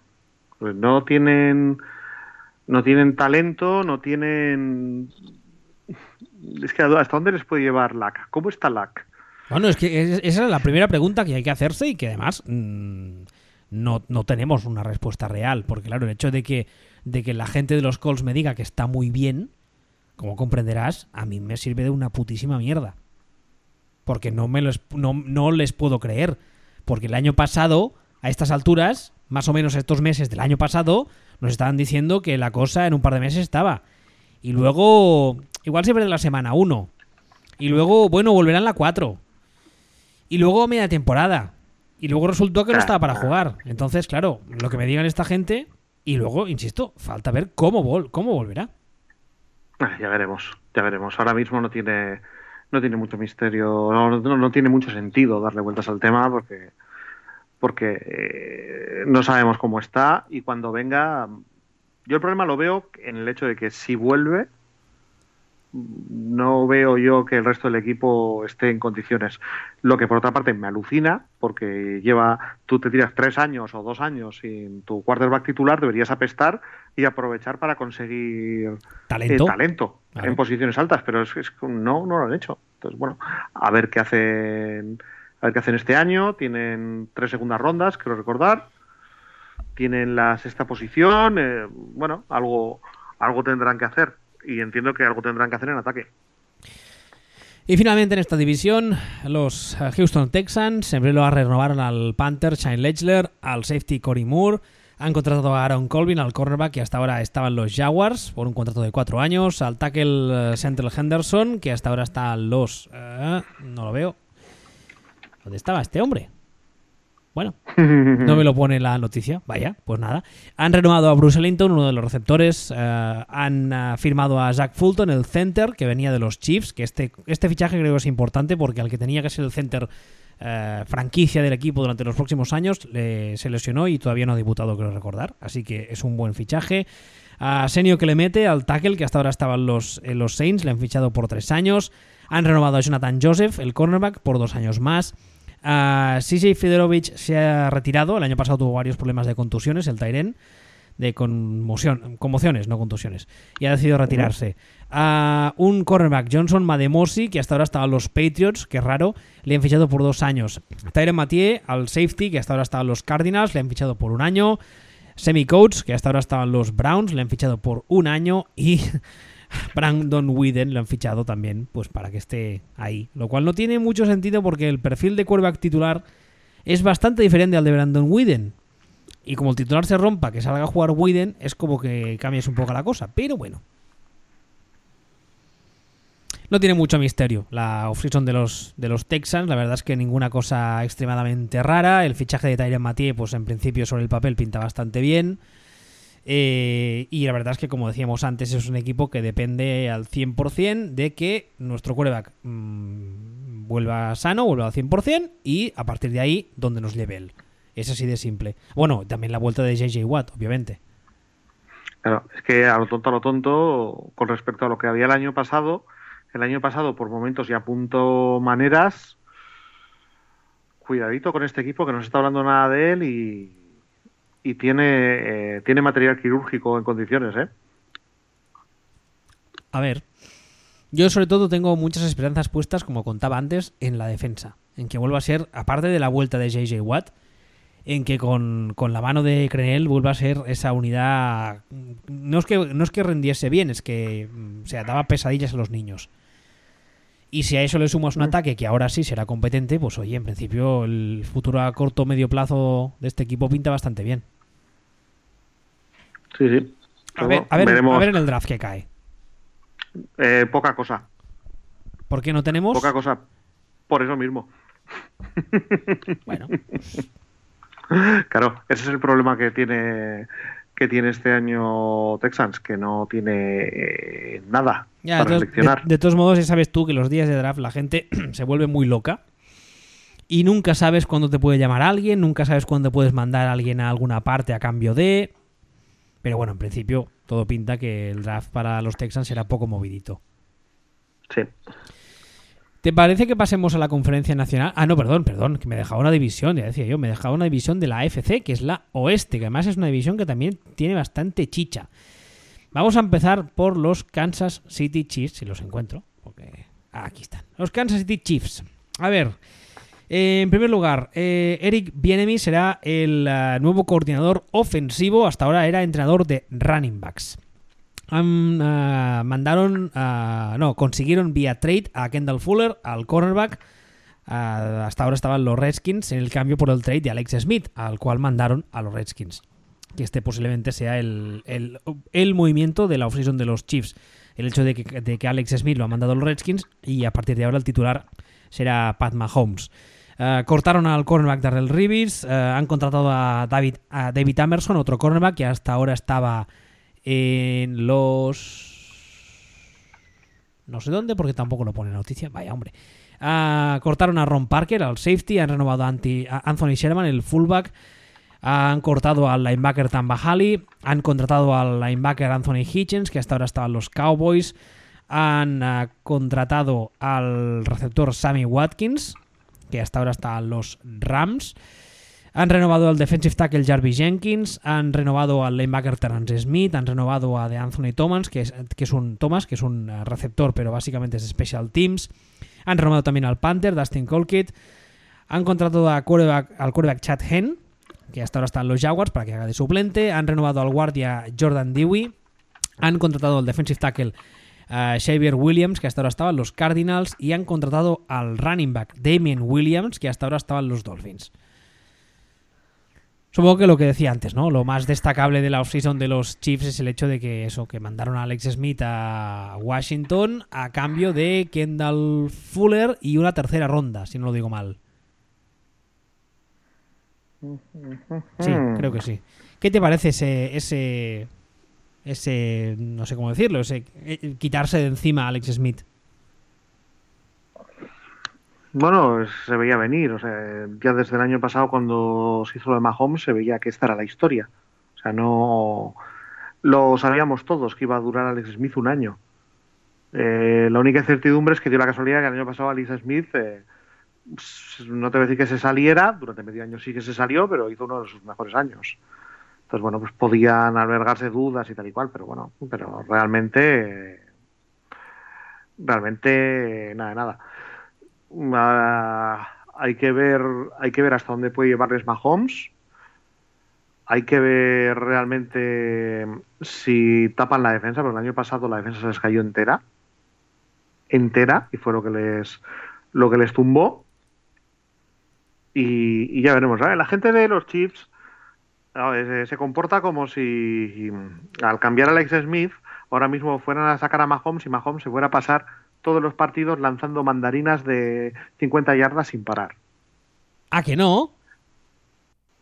Entonces, yo recomiendo paciencia y moderación. Bueno, no, también, es, también está el subgrupo que dice que es que Alex Smith no lanzaba porque Andy Reid no le dejaba. Sí, esa, esa, teoría es muy graciosa. Que esa, eso a mí me genera muchas dudas. O sea, yo más tengo la sensación de que Alex Smith eh, se pasaba de Amarrategui.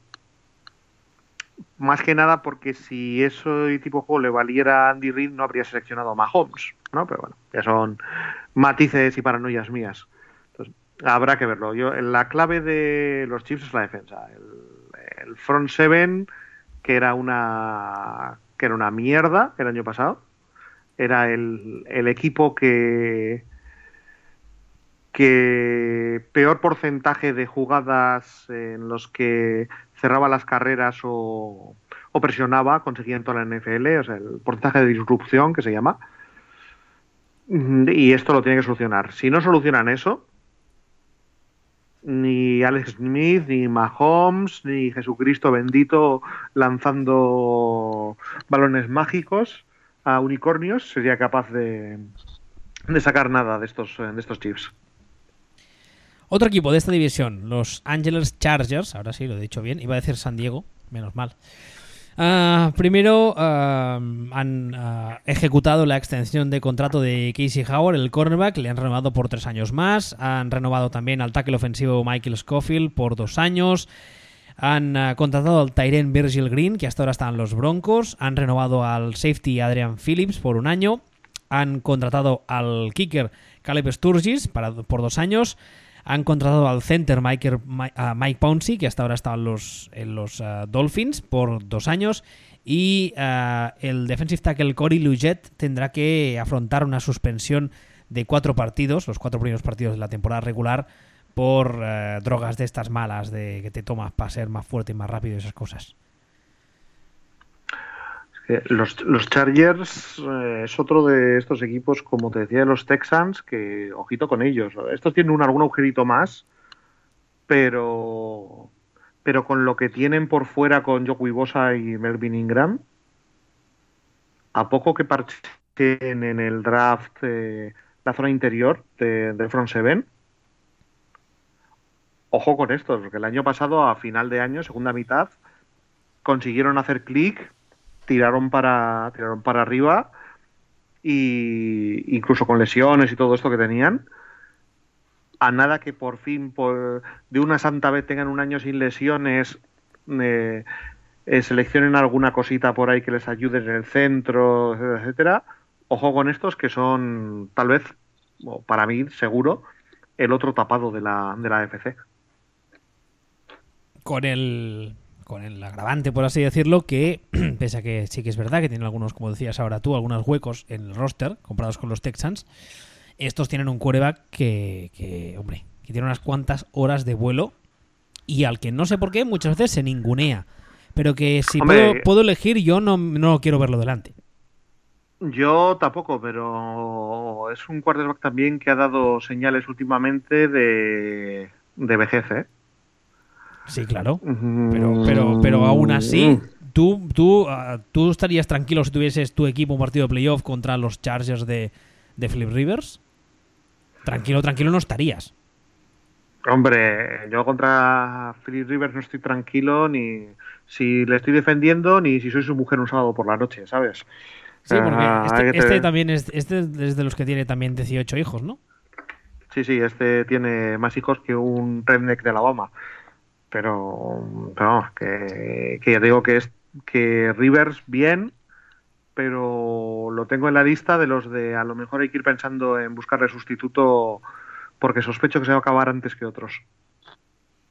también habrá que estar pendiente en el draft de este año, a ver qué, pasa, porque no sería de extrañar que los que los eh, Chargers fueran a por un quarterback que se vaya formando. Yo imagino que irán más bien a, por un tackle a por un tackle tocho que, que les ayude por el centro y buscar jugarse la última bala de Philip Rivers.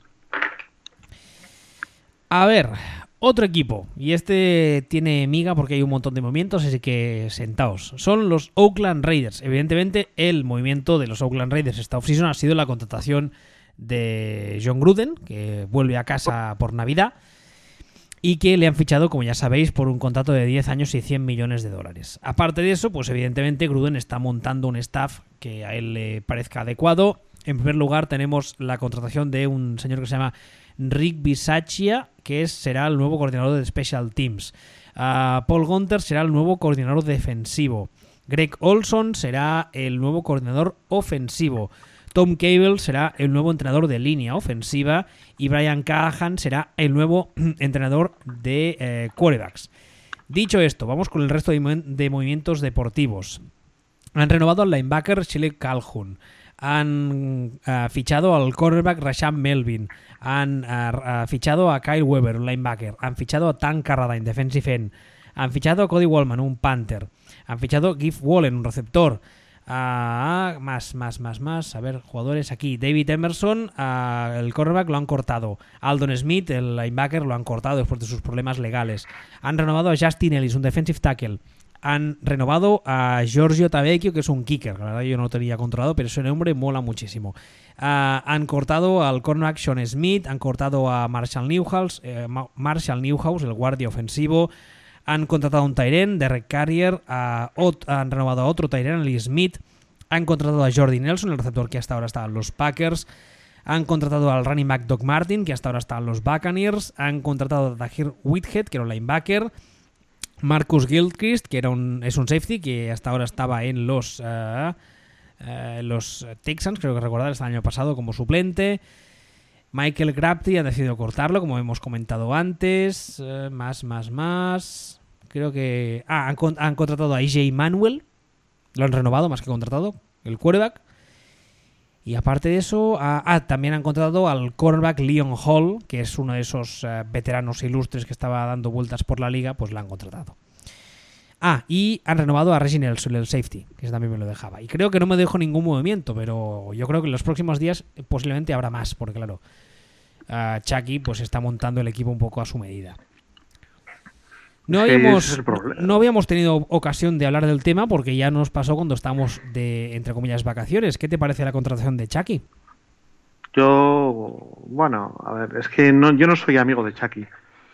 Para nada. Eh, hace años que tengo la sensación de que su prestigio y sus resultados no van en consonancia. Se he tenido la sensación de que, de que se habla de él como un entrenador mejor que los resultados que realmente ha tenido y lo que está haciendo es que no, no, no, no, no me gusta nada lo que están haciendo, lo que están haciendo en Oakland. No lo, no, no comprendo lo que está haciendo, no comprendo lo que dice, no comprendo. Parece que está montándose un equipo de Jeff Fisher. Parece que se está montando un equipo para, para cuando él entrenaba hace 20 años. Para aquella liga con ese perfil de jugadores, con ese perfil de cosas, y no termino de comprenderlo. Y, claro, dices, hombre, a ver, es Gruden, sabe...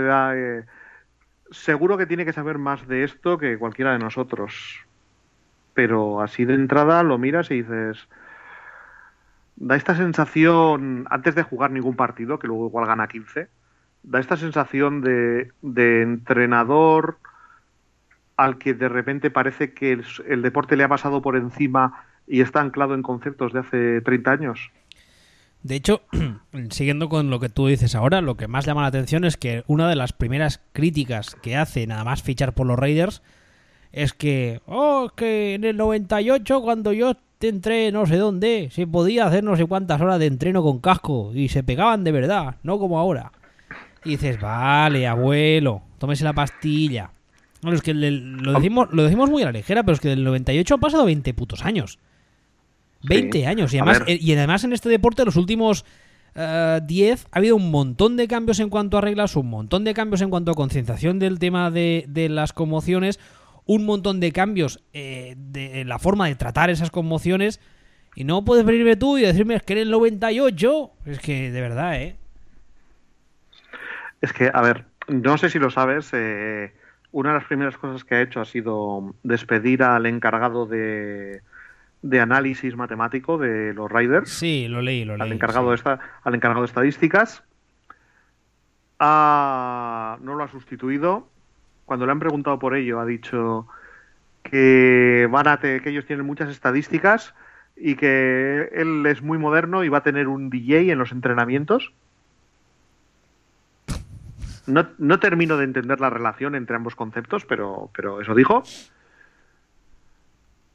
Y, ahí no, o sea, es, es esta sensación de, de, compáralo con Doc Peterson. O sea, no, no, hay algo, hay algo que no. O sea, se está se está comportando como la imagen que Belichick parece que busca transmitir de sí mismo, pero en realidad no se comporta. O sea, eh... mira, te voy a contar una anécdota. Niños, anécdota viene. Vamos a ver. Hace, hace como 25 años fui yo a una, fui a una conferencia de Javier Clemente.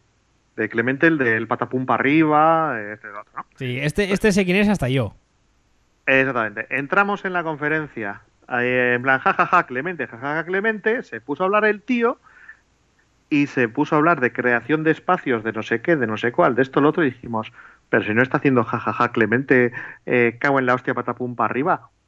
¡Qué hijo de puta! Bueno, pues esa sensación que me transmitió a mí Clemente de este cabrón, este cabrón sabe, pero tiene una imagen, es la, es salvando las distancias y los deportes y todo, es la sensación que me transmite Belichick. Que Belichick transmite una imagen de yo soy un bruto old school de derechas que hace tal y Belichick y bla, bla, bla, pero luego vas viendo cositas por detrás y vas diciendo, sí, pero da la casualidad que solo ficha jugadores que hacen esto. Y da la casualidad que tiene aquí a este, este y este y este que se cargan de esto. Y tiene un departamento de análisis de esto. Sin embargo, yo veo lo que está haciendo Gruden y Gruden, al menos hasta ahora, se está comportando como esa ficticia imagen de Belichick. Como se está comportando como Jeff Fisher. Y dices, hombre, no me puedo creer, no me puedo creer que esto sea así, porque aparte, como Gruden sea así, la liada en la que se han metido los Raiders es descomunal. ¿Te sorprendería que los Raiders se hubiesen metido en una liada así? Mm... Es que la liada es muy gorda. O sea, por una parte no me sorprendería, pero por otra parte la liada es descomunal. Es que le han hecho un contrato de 10 años, ¿eh? Pues no. Y que además que si se larga hay que pagárselo, ¿eh?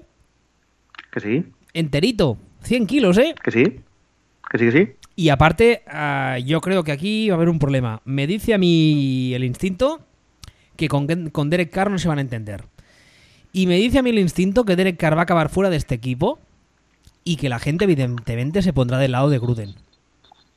Porque ya, No ya, yo creo que sí, porque ya se está empezando a vender la moto de que, claro, es que el sistema de Gruden pide mucho, es que a ver si Carr va a ser capaz de procesarlo, que sí que es verdad, siempre se ha dicho que Gruden de sus quarterbacks demanda mucho a nivel de fútbol IQ, etcétera.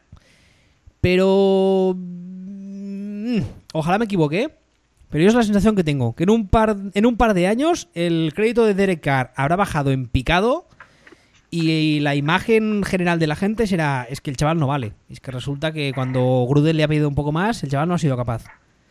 Que a ver, estoy haciendo, Sí, no. estoy haciendo futuribles y estoy jugando aquí a ser pitón y solo, ¿eh? igual me equivoco. Pero es la, No, es sensación que tengo.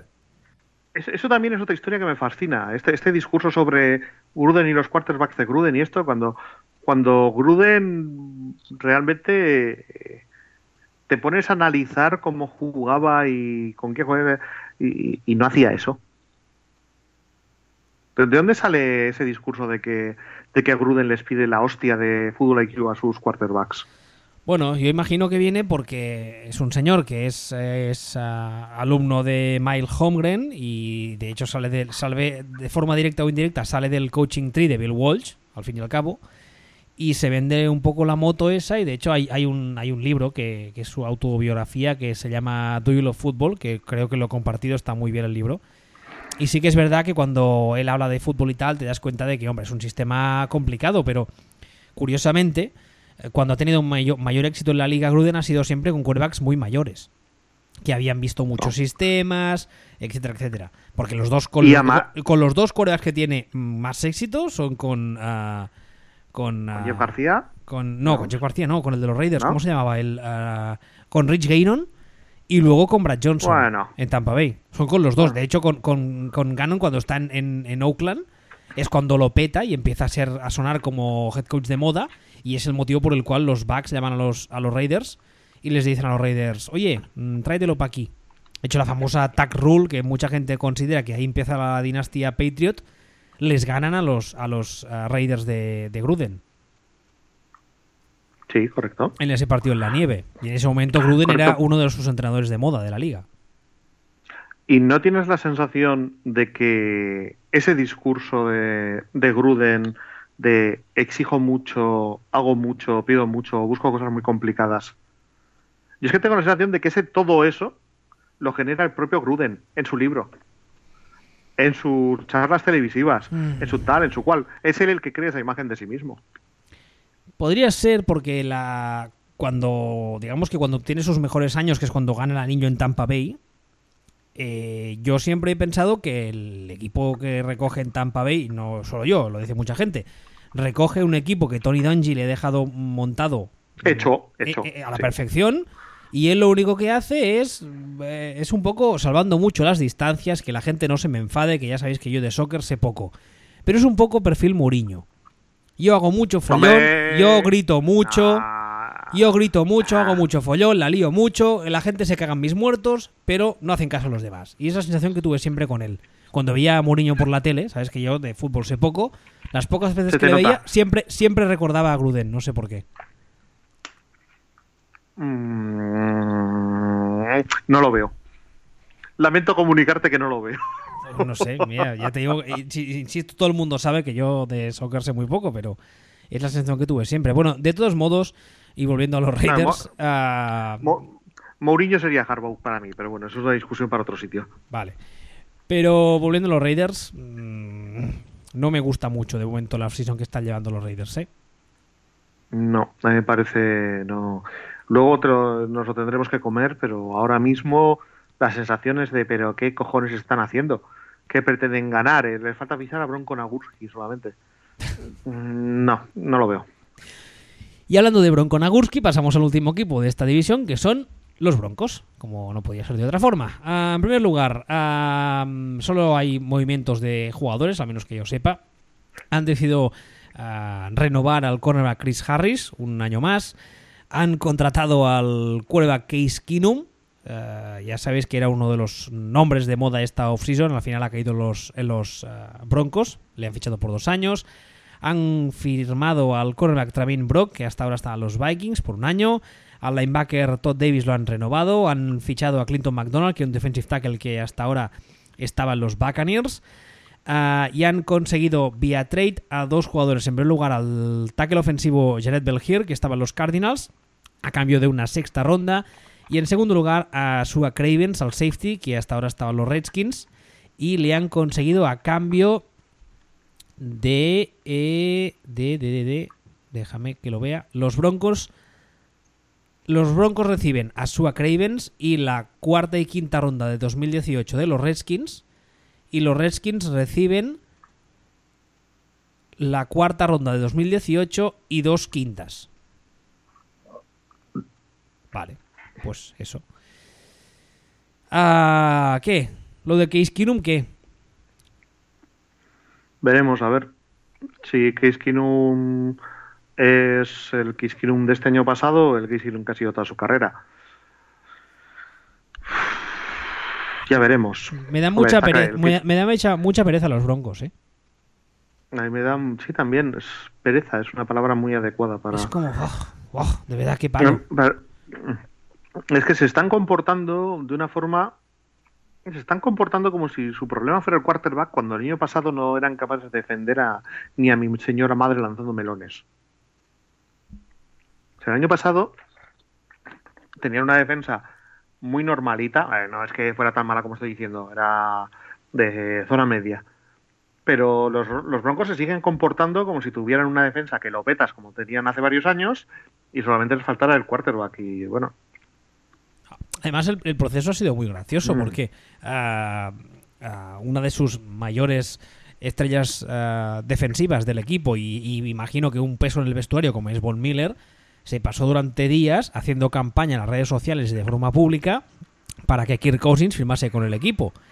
Y ahora pues ha venido Case Keenum y es un poco... Eh, Case Keenum, te queremos mucho, ¿eh? ¿Sabes? Es como Claro, no, sí, bueno, Poco- ya, claro, pero, pero, poco creíble, pero bueno. claro, pero también hay que tener en cuenta que Case Keenum es el pasado no, el pasado es pasado, el pasado es pasado. Ahora, el año pasado, el año que ha hecho el año pasado Case Keenum, Cousins no lo ha hecho en su vida. No, no, no. Que va. Lo que pasa que, bueno, la, la- historia en mayúsculas de, de esta historia, valga la redundancia, es ver si el año pasado de Cage Keenum fue una tormenta perfecta y una de esas cosas que pasan una vez en la vida, o es que realmente tenía talento y na- nadie sabía, sabía aprovecharlo. Veremos. Yo entiendo que lo más probable, este tipo de casos normalmente es una, como dices tú, una tormenta perfecta. ¿Qué es lo que puede pasar? Mm.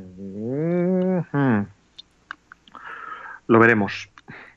Lo veremos, pero yo, yo entiendo el razonamiento de Vikings de hemos tenido suerte de tener un año un año maravilloso de Kinum, vamos a centrarnos en vamos a centrarnos en este y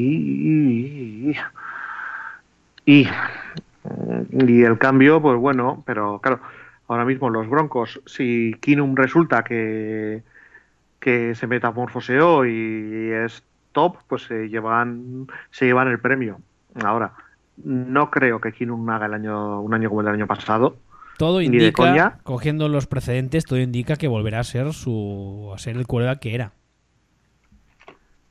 Mm, todo indica eso es lo que suele pasar pero pero bueno ellos verán Pasemos, ¿te parece, a la conferencia nacional? Sí, pasemos a una cosita más sobre solamente sobre, sobre Denver. Yo creo que deberían centrarse más en defensa que en ataque en el draft. Veremos si ellos mismos son conscientes de que su defensa no es lo que era o no. Lo veremos en el draft. De la conferencia nacional, empezamos con la NFC Este, los Philadelphia Eagles. Los Eagles han renovado a Taylor Hart, defensive, offensive tackle. Eh, Tony Jones, el Panther, se ha retirado. Um, tradearon con Seattle para adquirir a Michael Bennett, el defensive end, que ahora mismo está eh, eh, liado con unos problemas legales, pero todo apunta a que podrá jugar, supongo. Consiguieron vía trade al, corner- al cornerback Daryl Woodley de los Panthers. Han contratado al defensive tackle Galoti Angata, que hasta ahora está en los Lions. Han contratado al linebacker Corey Nelson, que hasta ahora está en los Broncos. Han cortado al Tyren Brent Selleck. Han renovado al linebacker Nigel Bradham. Han ah, reestructurado el contrato de ah, Chris Long. Han cortado el defensive end Vinny Curry y han firmado al receptor Mike Wallace, que hasta ahora estaban los eh, Ravens, ¿verdad? No, en Pittsburgh. Eh, sí. No, Ravens. No, en Pittsburgh no estaba, ¿no? No, no, Mike Wallace. Otro. Mike Wallace en, en Denver. Sí. Oh, madre mía, vaya par. Bueno, luego lo busco, pero Mike Wallace le han, le han contratado por un año. Ahora buscaré Mike Wallace. ¿Qué te parece la offseason de los Eagles teniendo en cuenta que es un equipo que en principio estaba todo bien puesto y tal? El mayor tema aquí no creo que yo, no creo que sea un tema, pero el mayor tema aquí que puede haber es lo que pase con Nick Foles. Es que el tema de Nick Foles. A Nick Foles lo deberían haber soltado. Si no lo han soltado, yo imagino que es porque no están seguros de qué va a pasar con Wentz y cuándo va a volver.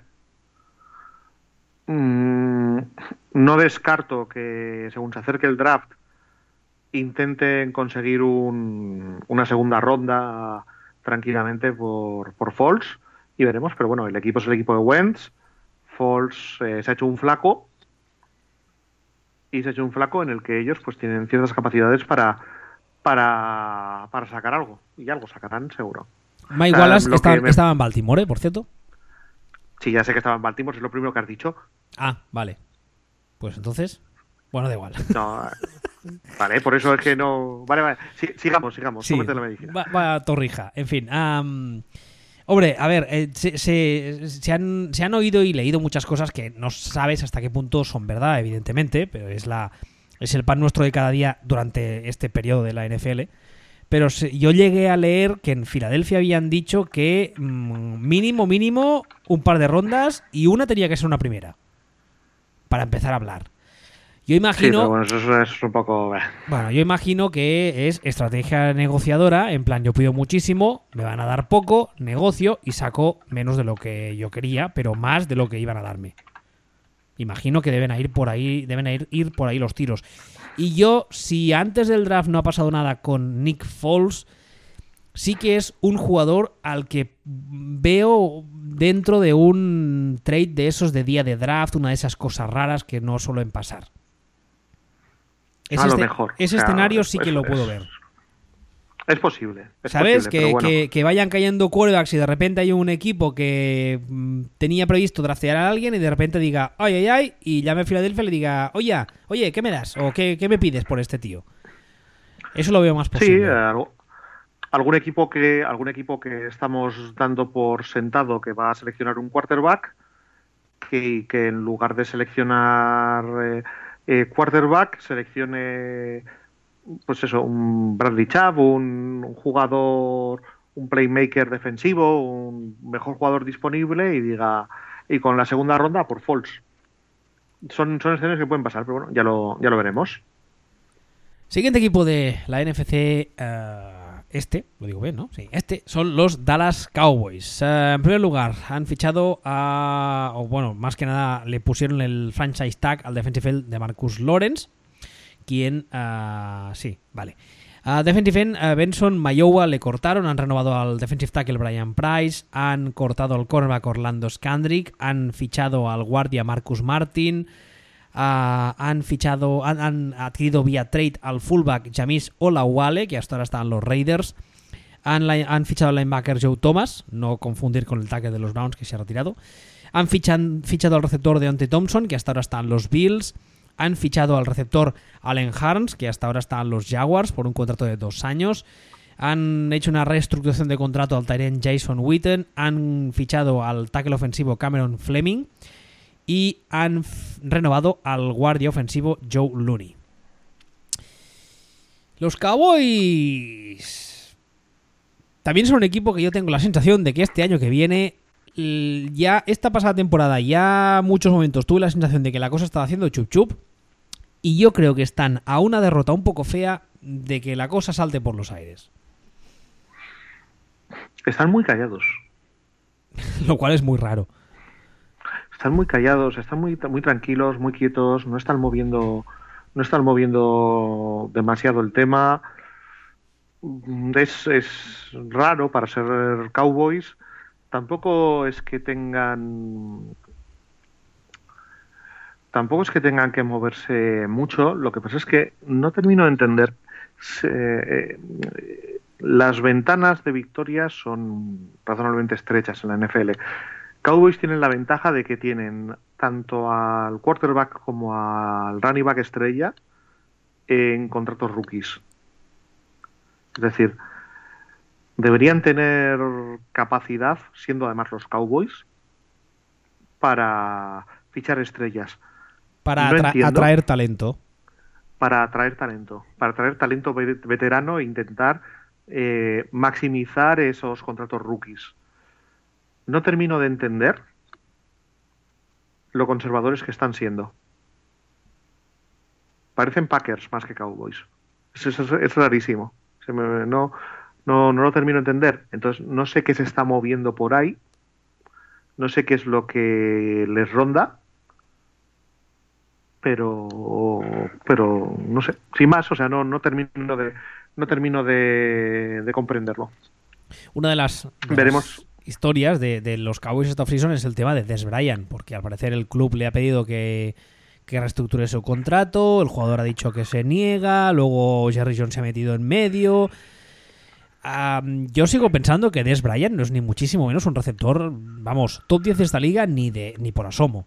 Top 15 de la liga casi te diría que tampoco y se le tiene en una especie de, pedestal y se le tiene pues considerado de una forma que no acabo de entender por qué.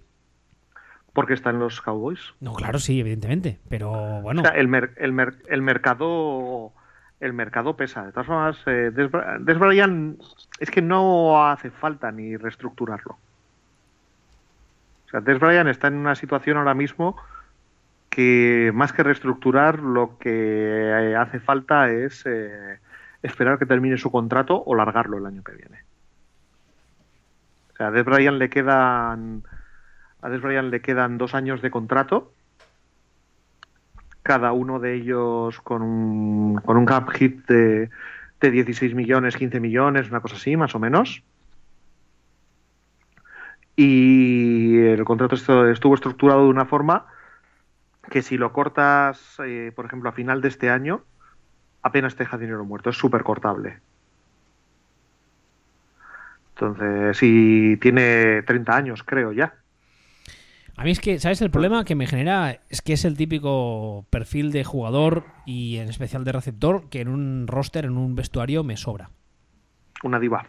Sí, completamente. Completamente. Y es un equipo en el que tú tienes a un líder o el que pretendes que sea tu líder de, de futuro como es Dak Prescott, luego tienes a, a Zeke y tienes a este señor, a, Des Bryant, pululando por ahí que en la mayoría de escenarios que mi mente plantea, la gran mayoría tienen un, un, outcome negativo para su impacto en el vestuario en este, y en este equipo.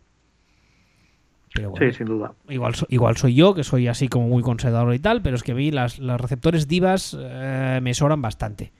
Y cuando tienes un receptor diva y tienes a una organización tipo Patriots, por decir algo, y tienes a un Tom Brady, pues ya vemos lo que pasa cuando el receptor no se lleva bien con quien sea, que el, head coach no duda nada en que cuando ha sacado todo lo que creía de él, pues lo echa como pasó con Randy Moss. Pero cuando el equipo no está tan asentado y tu quarterback no es tan veterano, un receptor de estos igual te puede costar una temporada. Porque igual te crea follón. Igual te está dando por culo cada día en el entreno. Igual en los partidos te monta numeritos en la banda porque no le pasas el balón cuando él quiere, etcétera, etcétera, etcétera. Bueno, no sé.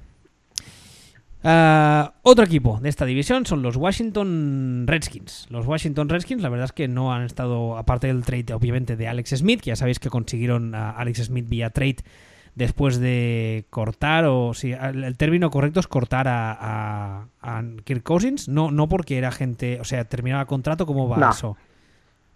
No, es un fin de contrato sin más. Vale.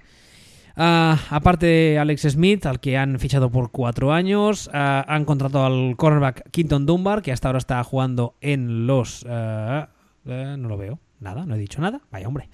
han contratado al linebacker Layson Foster. Este, este sí está jugando en los.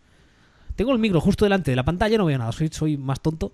No he dicho nada. Eh, cornerback Deshaun Everett le han renovado por dos años. Al kicker Dustin Hopkins le han renovado por un año más. Al receptor Paul Richardson le han fichado por cinco años. Al receptor Brian Quick le han renovado por un año. Zach Brown, al linebacker, lo han renovado por tres años.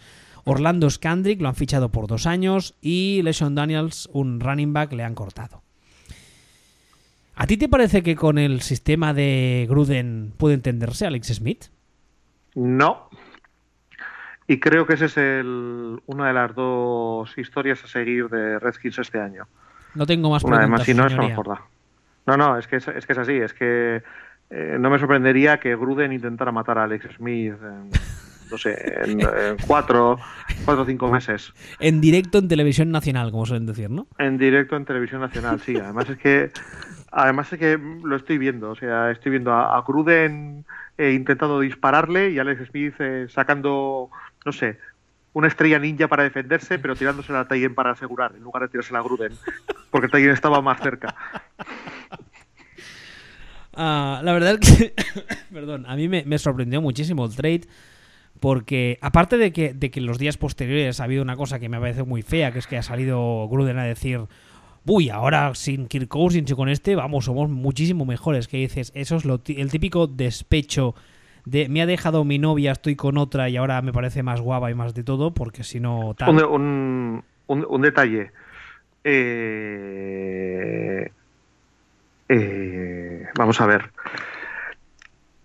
Nunca le han llegado a ofrecer a Cousins el, el tema. O sea, nunca le han llegado a poner encima de la mesa la cantidad de dinero que Cousins quería. nunca han apostado por Cousins. Bueno, pero eso, eso es, eso es. Eh, o sea, tienes razón, pero es un poco relativo, porque claro, Cousins estaba pidiendo, vamos, las llaves del Capitolio.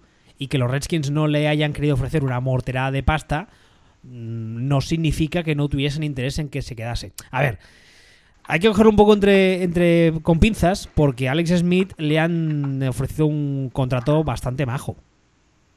O sea, de los 94 millones totales, 71 son garantizados.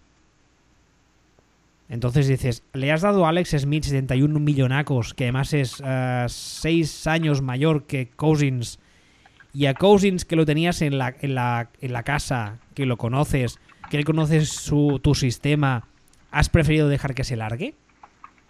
ahí hay algo raro. Pues por, eh, pues para mí, o sea, me huele la cosita esta de que realmente no querían, de que, de que no contaban con él. O sea, de que no confiaban en, en él, no que no contaran en él, que no confiaban en él en la misma medida en la que Cousins confiaba en sí mismo. Vale, eso, eso sí, eso te lo compro. Sí, creo, creo, eso además estoy de acuerdo, creo que Cousins se cree que es, vamos, mm, espectacular, que es, bueno, que es, no sé, no sé cómo decirlo. Vamos a hacer una comparación de, yo tampoco es que sea, sepa mucho de coches, pero bueno, se cree que es un Audi o un BMW y en realidad es un Ford, por decir algo, ¿no? Sí, sí, exactamente. Entonces. es, un, quarterback que está bien, no te voy a decir que sea del montón, pero no le veo un quarterback que te lleve él a ganar un anillo. A ver, es un caso muy semejante al de, al de Kiskinum. Lo que pasa es que uno es más mediático que otro y tal, y aparte, pues eh, se ha acabado donde ha acabado. Pero con el año que ha hecho el año pasado Kinum, a pesar del año que ha hecho Kinum, Vikings ha dicho, oye, mm, pues a pesar de esto, es que nosotros no terminamos de creer en ti. Y Redskins lleva años con, con Cousins haciendo eso, diciendo, estás haciendo tal, se habla de ti como si fueras bueno, pero es que mira, yo solo te voy a pagar esto porque es que no vales más. Y punto. Y solo te voy a pagar esto y no y el otro quería más, y el otro quería más, y el otro quería más. O sea, son dos casos en los que para mí son los dos equipos los que han dicho, no, es que este tío es eh, no es tan bueno como, como, como se vende, como parece, como tal. Y son los dos equipos los que han dicho, eh, yo me planto hasta aquí, me planto hasta aquí. Y punto. Hmm. No sé, la verdad es que tengo, tengo muchas, muchas ganas de ver a los Redskins este año que vienen en ataque. ¿eh? Tengo mucha curiosidad. Yo tengo más curiosidad que ganas de verles. No, sí, ganas es una mala palabra, mal escogida, porque sí que es verdad que tengo muchas ganas de ver a, qué jugarán. ¿A qué y luego cómo? Pues bueno, pues eh, veremos, veremos. Sí, curiosidad. Y el último equipo de esta división son los New York Giants, que también tienen una lista de movimientos bastante larga. En primer lugar, tienen uh, nuevo coordinador ofensivo, Mike Shula. Y uh, de movimientos de staff, creo que no hay más por ahora. No. Uh, movimientos deportivos. Han cortaron en su día al tackle ofensivo Bobby Hart. Han renovado a John Greco, el guardia. Han tradeado por Alec Ogletree, linebacker, que hasta ahora está los, en los Rams. Han cortado al Panther Brad Wick, han cortado al cornerback Dominic Rogers Cromarty, han renovado al linebacker Mark Erzik, han fichado al running back Jonathan Stewart, que hasta ahora está en los Panthers, han fichado al linebacker Karim Martin, que hasta ahora está en los Cardinals, han fichado al guardia Patrick Omame, que uh, estaba en los, en los Jaguars, han fichado a Nate Soldier, que posiblemente sea el movimiento más uh, mediático de, la offseason de los Giants, por un contrato de cuatro años. Han, uh, ¿Qué más? ¿Qué más? ¿Qué más? Han fichado al defensive end Josh Mauro, que hasta ahora está en los Cardinals. Han renovado a Kerry Wynn, otro defensive end. Han fichado a Cody Latimer, receptor, que hasta ahora está en los Broncos.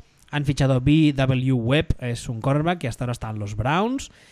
Uh, Josh Mauro, el defensive end, ha sido suspendido los cuatro primeros partidos de temporada regular, también por un caso como el que comentábamos antes, de, abuso de sustancias prohibidas. Y finalmente han firmado a Michael Thomas, el cornerback que hasta ahora está en los Dolphins. ¿El fichaje de Nate Soldier a ti te gusta? Mm, no. No, porque no es un jugador que, que me encante. Creo que creo que Solder ha funcionado razonablemente bien en Patriots gracias a, a la pericia de, y la forma de moverse en el, en el pocket de, Brady. Creo. Entonces, o por lo menos me genera las dudas suficientes como para pagarle el dineral indecente que le han pagado. No sé cómo lo verás tú.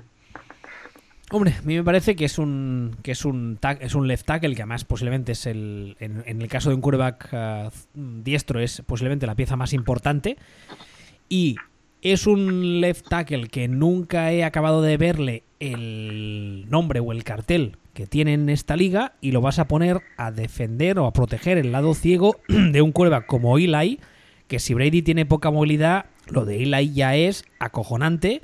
No, no, no, pero, pero Brady, pero Brady se mueve dentro del no, no sé, no, no es móvil. Bueno, no es, pues, no es Rogers, vale, pues, pero, pues de, pero, dentro del pocket se mueve de puta madre. Bueno, lo domina como nadie. Vale, pues eh, cambia la palabra. Tiene poco, no es, o sea, no es un quarterback, uh, no sé cómo llamarlo. Vale, dentro del pocket se mueve muy bien. Corredor, digamos. Vale, vale no es sí. un quarterback corredor, pero es un quarterback, es, es un quarterback ágil más que móvil. Sí, o sea, es, eh, o, o, tiene un o tiene una presencia muy importante, mucho control del pocket y, y Eli es un árbol. Además, tiene, uh, Brady tiene una cosa que los analistas esto lo llaman uh, nimble feet. Es como pies rápidos, ¿sería? ¿Pies ligeros? Sí. Vale, que es una sí. cosa que Eli no tiene. O sea, Sí. no, no es que no la tiene peor, no, no. No tiene feet. No la tiene. Entonces, uh, yo creo que le has pagado una pasta indecente a este señor para que te proteja los años que le queden a Eli, sean los que sean. Y bueno, mm, bueno, pues tú has decidido, has decidido apostar La- por la- ello, pues muy bien, pero yo creo que la has cagado. El concepto que yo quería transmitir era ese, era pocket presence. Estaba, lo estaba pensando. Ese pocket presence es lo que para mí tiene Brady y no tiene Eli.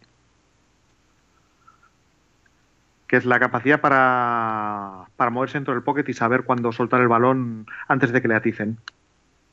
Sí, esa, esa es otra Entonces- cosa. El, el- el release de Brady es muy rápido y es una de sus características que cuando huele presión a, a medio metro, en condiciones normales, obviamente, suelta el balón rápido para que no le peguen. que Es una de las cosas que ha hecho que también dure a este nivel muchos años más.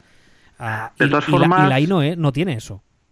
De todas formas, yo con los Giants les veo el mismo problema o un problema parecido al de Broncos. Que decimos, hostia, el ataque, los Giants no pasa ni tan, pero tú te has fijado en la defensa de los Giants el año pasado, que era una mierda. Bueno, Y esta sí era una mierda. ha- han fichado a, sea, a- la- a- a Ogletree. Y ha mandado a Piel Paul a- con su Garfio a, a Tampa, que pega mejor de pirata, ¿sabes? Claro, es que y les han fichado a este, hemos percibido el otro. ¿Quién, quién va a hacer el pass en los Giants este año? Bueno. No, es que, es que. Hombre, imagino, imagino que en el, en el draft van a tener que mirárselo ni que sea un poquito. Yo no digo que el primer pick de primera ronda vayan a por un pass rusher, pero vamos. Es que tienen el pick 2. Es que tú tienes. Los Giants tienen el pick 2. Que eso es una de esas cosas que si las cosas las haces razonablemente bien, te pasa una vez por década.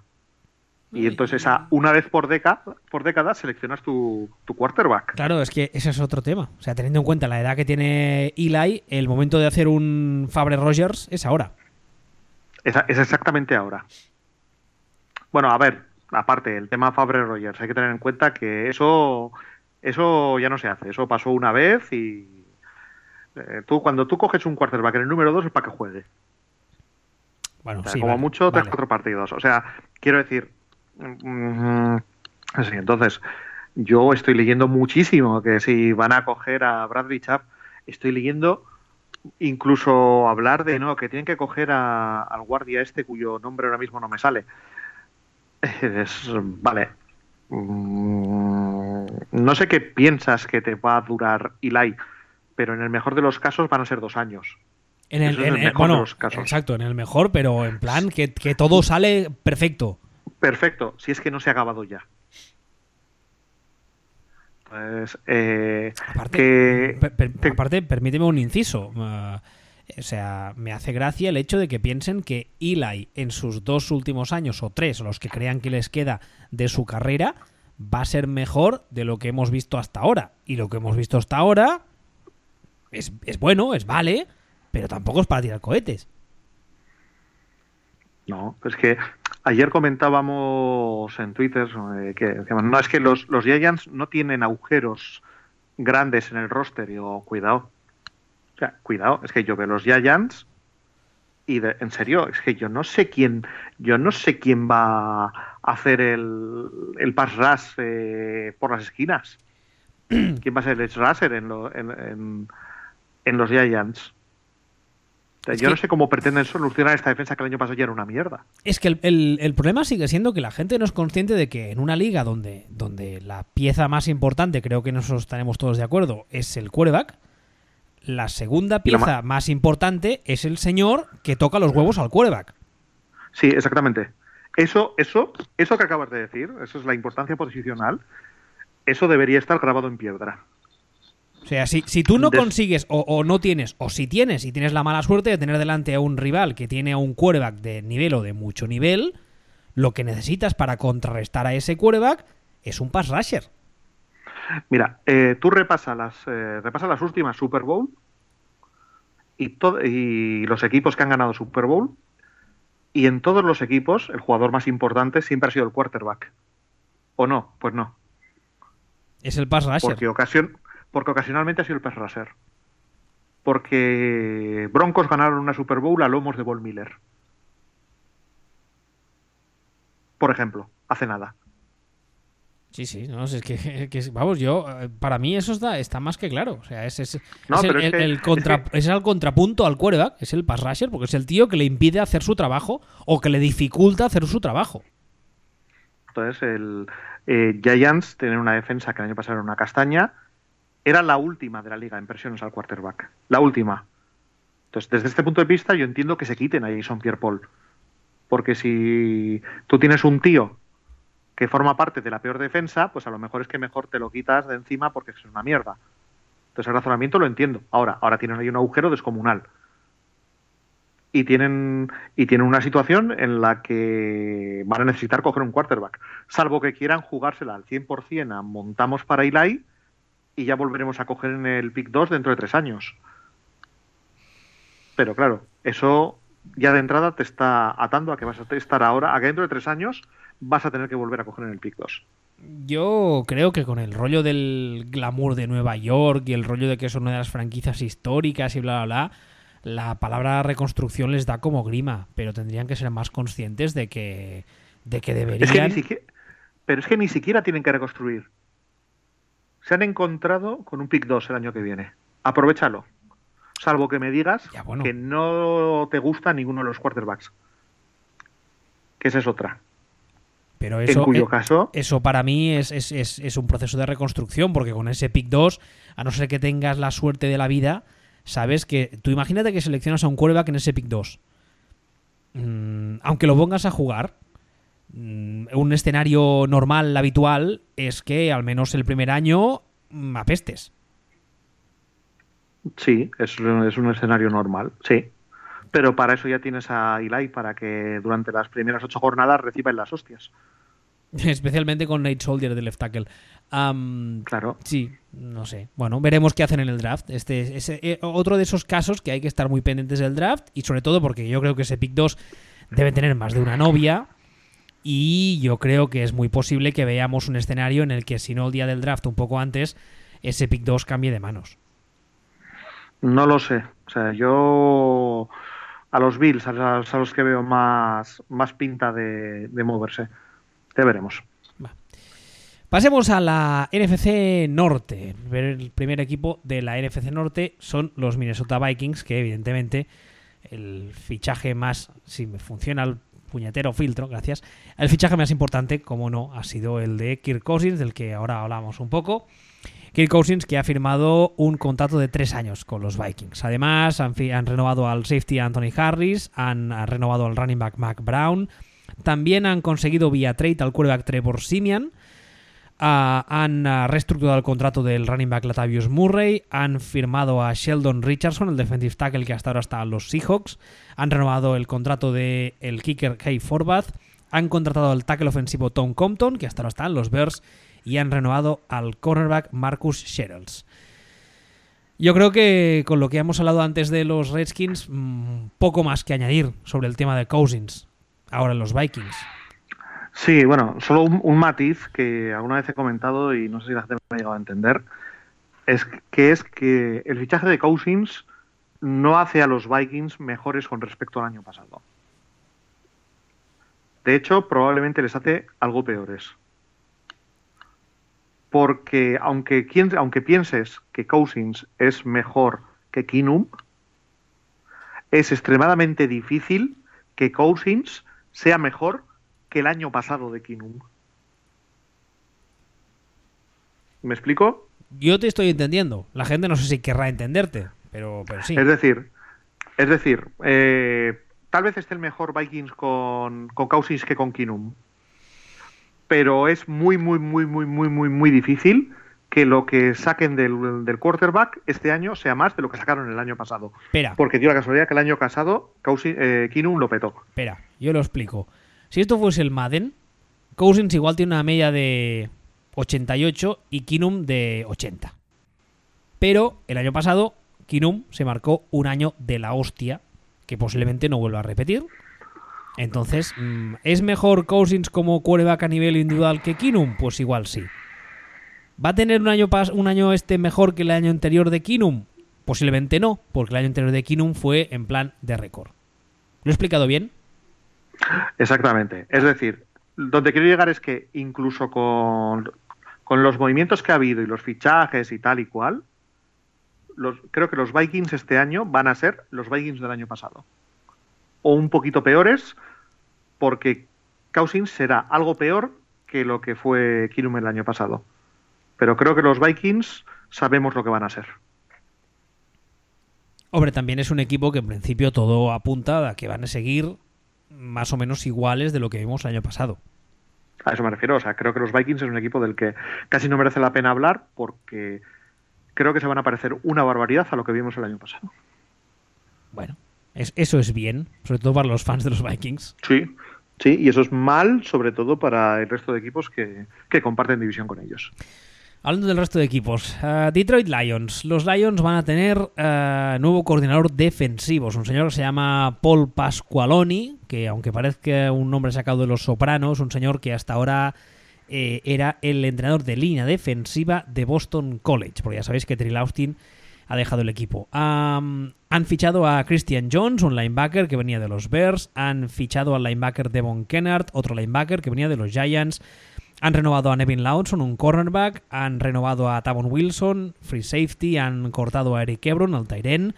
Han renovado a Jay Rudo, que el quarterback. Han uh, renovado a Nick Bellore, el, el, linebacker. Han contratado a Deshaun Shed, cornerback que venía de los Seahawks. Han eh, contratado al Kenny Wiggins, que es guardia ofensivo que eh, el año pasado jugó en los Chargers. A Legarrette Brown, al running back, lo han fichado, que el año pasado estaban los Eagles. Han fichado a Luke Wilson, el Tyren, el año pasado estaban los Seahawks. Mm, han fichado también a otro Tyren, Levinto y Lolo, que el año pasado estaban los Falcons. Y evidentemente no lo he dicho, pero eh, está el movimiento de eh, Matt Patricia como nuevo head coach. ¿Qué? ¿Lo de Patricia cómo lo ves? A mí no me gusta. A mí no me gusta. O sea, Patricia es un tío que me cae de puta madre y me de cañas con él. Pero es que sus defensas han sido una mierda y su head coach era Belichick.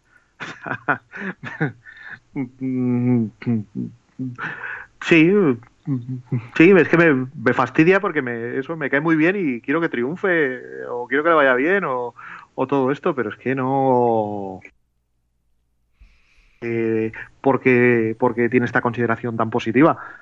Y yo creo que los Lions han metido la pata hasta el zancarrón presidiendo el orden del entrenador. Creo que sus resultados han estado por encima de su plantilla, a pesar de quién era su entrenador y que todos pensábamos que era un inepto, pero pero creo que realmente sus resultados han estado por encima de su plantilla y que se pueden pegar una hostia de grandes dimensiones. Por cierto, respecto a Pasqualoni, a Leo, que ah, fue un se graduó en Syracuse en 2001, era un uh, graduate assistant ah, de Syracuse donde coincidió con Patricia. Luego, eh, tal Pasqualoni estuvo 15 años como head coach en, en, en Syracuse, perdón, y luego estuvo un año en los Texans como entrenador de línea defensiva y luego se fue a Boston College donde ha estado los últimos dos años. Bueno, la misma noticia dice que es, bastante más que probable que el que cante las jugadas defensivas sea Patricia. Sí, bueno, una, una cosa para sobre lo de Caldwell. Ha hecho 36-28 como entrenador de los Lions. En una división, en una división con Rogers. En una división con Rogers, en una división con estos Vikings eh, estos años. Ha hecho 36-28, los dos últimos años 9-7. y vas y te lo cargas para poner a, a Gimli, hijo de Gloin. ¿A quién? Bueno, a Gimli, hijo de Gloin. Ah. Ya te lo voy a explicar luego. Ah, vale. Es, normal, ¿eh? porque recuerdo que hubo un tal Jauron entrenando a los Lions hace años. Hombre, Dick Jauron, qué grande ese hombre. Exactamente. Bueno, no sé. La verdad, la verdad es que creo que además es, es, un, es, un, uh, es un mal escenario para un head coach novato. Porque cuando entras en un equipo donde llevas años perdiendo y todo es una mierda, pues le das el beneficio de la duda y puedes decir eso. Bueno, es que claro, este hombre no está rindiendo el equipo, pero años anteriores era peor, se ha encontrado lo que se ha encontrado, bla, bla, bla. Pero este es un equipo que no viene de años terribles. No, no, este es un equipo, es el peor escenario posible. Es un entrenador novato en un equipo que viene ganando más o menos y, sacando resultados por encima de su nivel de plantilla. Entonces, lo normal es que este año la, hostia sea del nivel del, meteorito que, que se hostió en Tunguska y creó un cráter gigantesco. esto puede ser puede ser descomunal. Hombre, a ti como fan de los Packers te congratula, imagino. Es que me cae bien Patricia. Ya, pero aparte de eso, como rival deportivo... Es que, me dan ganas de mandarle con sus primos a, a no sé, a, a, retomar la montaña solitaria que la tiene un dragón. O sea, es que es, es como entrañable. Me queda demasiado bien el tío y sus camisetas y sus cosas. Entonces es como, no te digo que quiero que gane la división, pero, pero que saque, pero que bien. Pero mm, es que lo, lo veo entre que él no me genera demasiado confianza y esto, a ver si me equivoco, pero lo veo jodido. Los Packers, de los que hablamos ahora. Uh, Edgar Bennett fue despedido como coordinador ofensivo. Uh, normal. normal, sí. Y a nivel ya de jugadores, uh, se adquirió a Dishon Kaiser, el quarterback, a través de un trade con los Browns a cambio del quarterback de Mario Randall. Se cortó al receptor Jordi Nelson, se ha contratado al defensive end Muhammad Wilkerson, que estaba en los Jets, se ha contratado al Tyrant Jimmy Graham, que estaba en los Seahawks, se ha contratado a Kyle Fuller, el cornerback, se ha contratado a otro No. cornerback. A, ¿No qué? a Kyle Fuller. Que a Kyle Fuller no. Kyle Fuller no. ¿Cómo que no? Como que no. Yo aquí tengo que sí, ¿eh? Pues has apuntado mal. Mm, A Kyle Fuller se le extendió un se le extendió una oferta, que era agente libre restringido, Sí. y a los 20 minutos la igualaron los Bears. Ah, vale, pues lo tengo aquí, que no lo tengo actualizado, perdón, culpa mía. Entonces, el, el otro cornerback, este sí, Tramon Williams, que hasta ahora está en los Cardinals, se le ha fichado por dos años. Que tiene 78 años. Bueno, eh, ¿qué? La, la off-season de los Packers, ¿qué te parece? Básicamente los, dos, Me- los tres, o dos o tres movimientos. En primer lugar, el trade de Dishon Kaiser. Y luego, sobre todo. No lo, la- ¿No lo entiendes? Es que no lo entiendo, no lo entiendo. No lo entiendo, o sea, me parece, me parece bien tener un, me parece bien tener un suplente más sólido para Rogers. Eh, lo que también hay que tener en cuenta es que si a los Packers se les cae Rogers, se cae el equipo y casi da igual todo. Pero bueno, me parece bien. Lo que no entiendo es mandar a tu cornerback titular a, eh, de vuelta para allá y, quedarte sin cornerbacks. Estás sin cornerbacks. Ahora mismo los titulares son Tramon Williams con 87 años y Kevin King, que era rookie el año pasado, que, que jugó partido y medio antes de romperse. Eso es lo que, eso es lo que tiene como corners eh, Packers. Entonces, a mí ese movimiento no lo termino de entender, o lo entiendo, o lo puedo entender si leo el subtexto que había en Green Bay de que era un poco un descerebrado cáncer en el vestuario que tenía problemas con los entrenadores. Y es quitárselo de encima. Vale. Eh, me gustan los movimientos, pero me faltan movimientos. O sea, entiendo el corte de Jordi Nelson, entiendo el fichaje de Dramon Williams como, como, como veterano para, para enseñar a cornerback rookies. Entiendo el fichaje de, Jimmy Graham, entiendo, lo entiendo, entiendo lo de Wilkerson, entiendo todo, pero me, pero me faltan movimientos. O sea, me parece que la, me parece que el roster de Packers es un es un cúmulo de agujeros. O sea, ahora mismo el, el tercer corner eh, receptor es Jerónimo Allison, también conocido como ¿qué? ¿Quién? ¿Cómo? ¿Cuál? Gran, gran nombre, Y- ¿eh? Jerónimo Allison se Sí. llama. Sí, sí, sí. Es impresionante. El, el segundo receptor es Randall Cobb, que cuando ha faltado cuando ha faltado eh, Rogers, pues no ha dado la talla ni remotamente y, y cuando no ha faltado, pues desde que firmó el contrato casi que tampoco. O sea, me parece que tiene un problema en los receptores eh, Green Bay y me parece que tiene un problemón en, en la secundaria, pues también Burnett se ha ido a Steelers. Entonces la secundaria, eh, el safety sería sería Jaja Clinton Dix, no hay nada más. eh, sí, un, o sea, se mete a se hace plug and play con uno que estaba por ahí, uno todo muy todo muy cogido con, con pinzas. Habrá que ver qué es lo que se hace en el en el draft, si se si se mueven, que no me sorprendería. Mm, El Parras también está un poco regulín, eh, todo está un poco regulín. Ya, ya veremos, pero así de entrada me parece que las salidas se han gestionado bien, pero faltan faltarían 10.000 millones de entradas. Vale. Y finalmente el último equipo de esta división son los eh, Chicago Bears y en este caso hay más movimientos. En primer lugar se ha contratado a Mark Helfrich como nuevo coordinador ofensivo.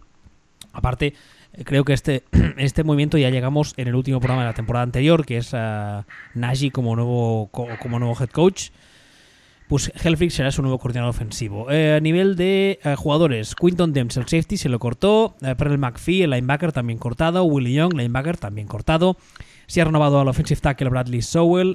Se ha contratado al kicker Cody Parkey. Se ha contratado al Tyrant Tree Barton, que hasta ahora estaba en Filadelfia. Se ha contratado al receptor Taylor Gabriel. Se ha renovado a Prince Amukamara, el cornerback. Eh, se ha contratado al receptor Allen Robinson, que hasta ahora está en los Jaguars por un contrato de tres años. se ha cortado el receptor Marcus Wheaton, se ha renovado el linebacker Sam a, Eiko, no sé nunca cómo se pronuncia esto, pero bueno. A Aaron Lynch, defensive end, también se le ha contratado, que hasta ahora están los Niners. Y al linebacker John Timus se le ha renovado. Y poco más de interés.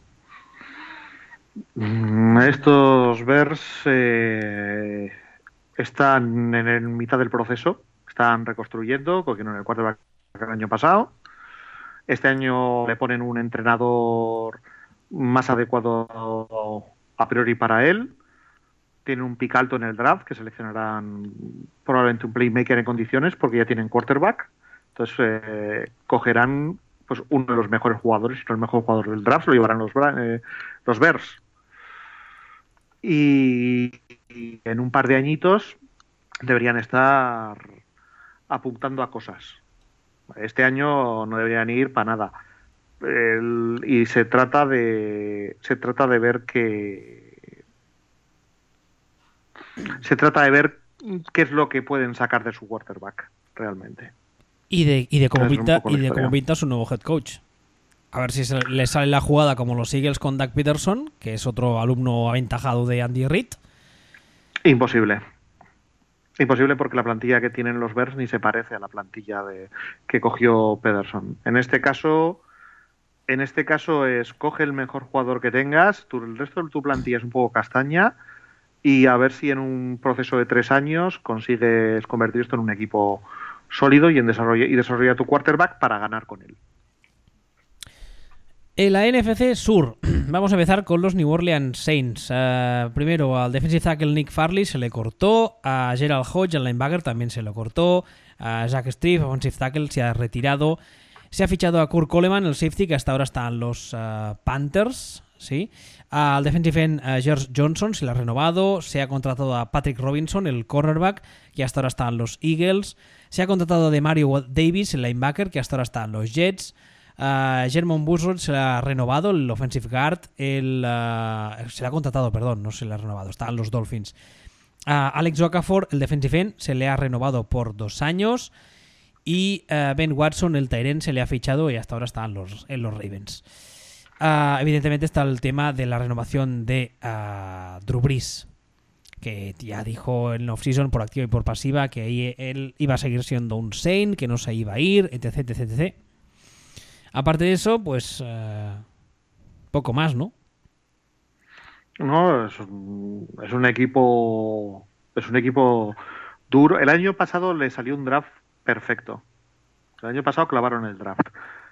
Y, este año tenían un agujerito ahí, que es el Taigen, que lo ha intentado coger con Graham, pero se lo han levantado Packers.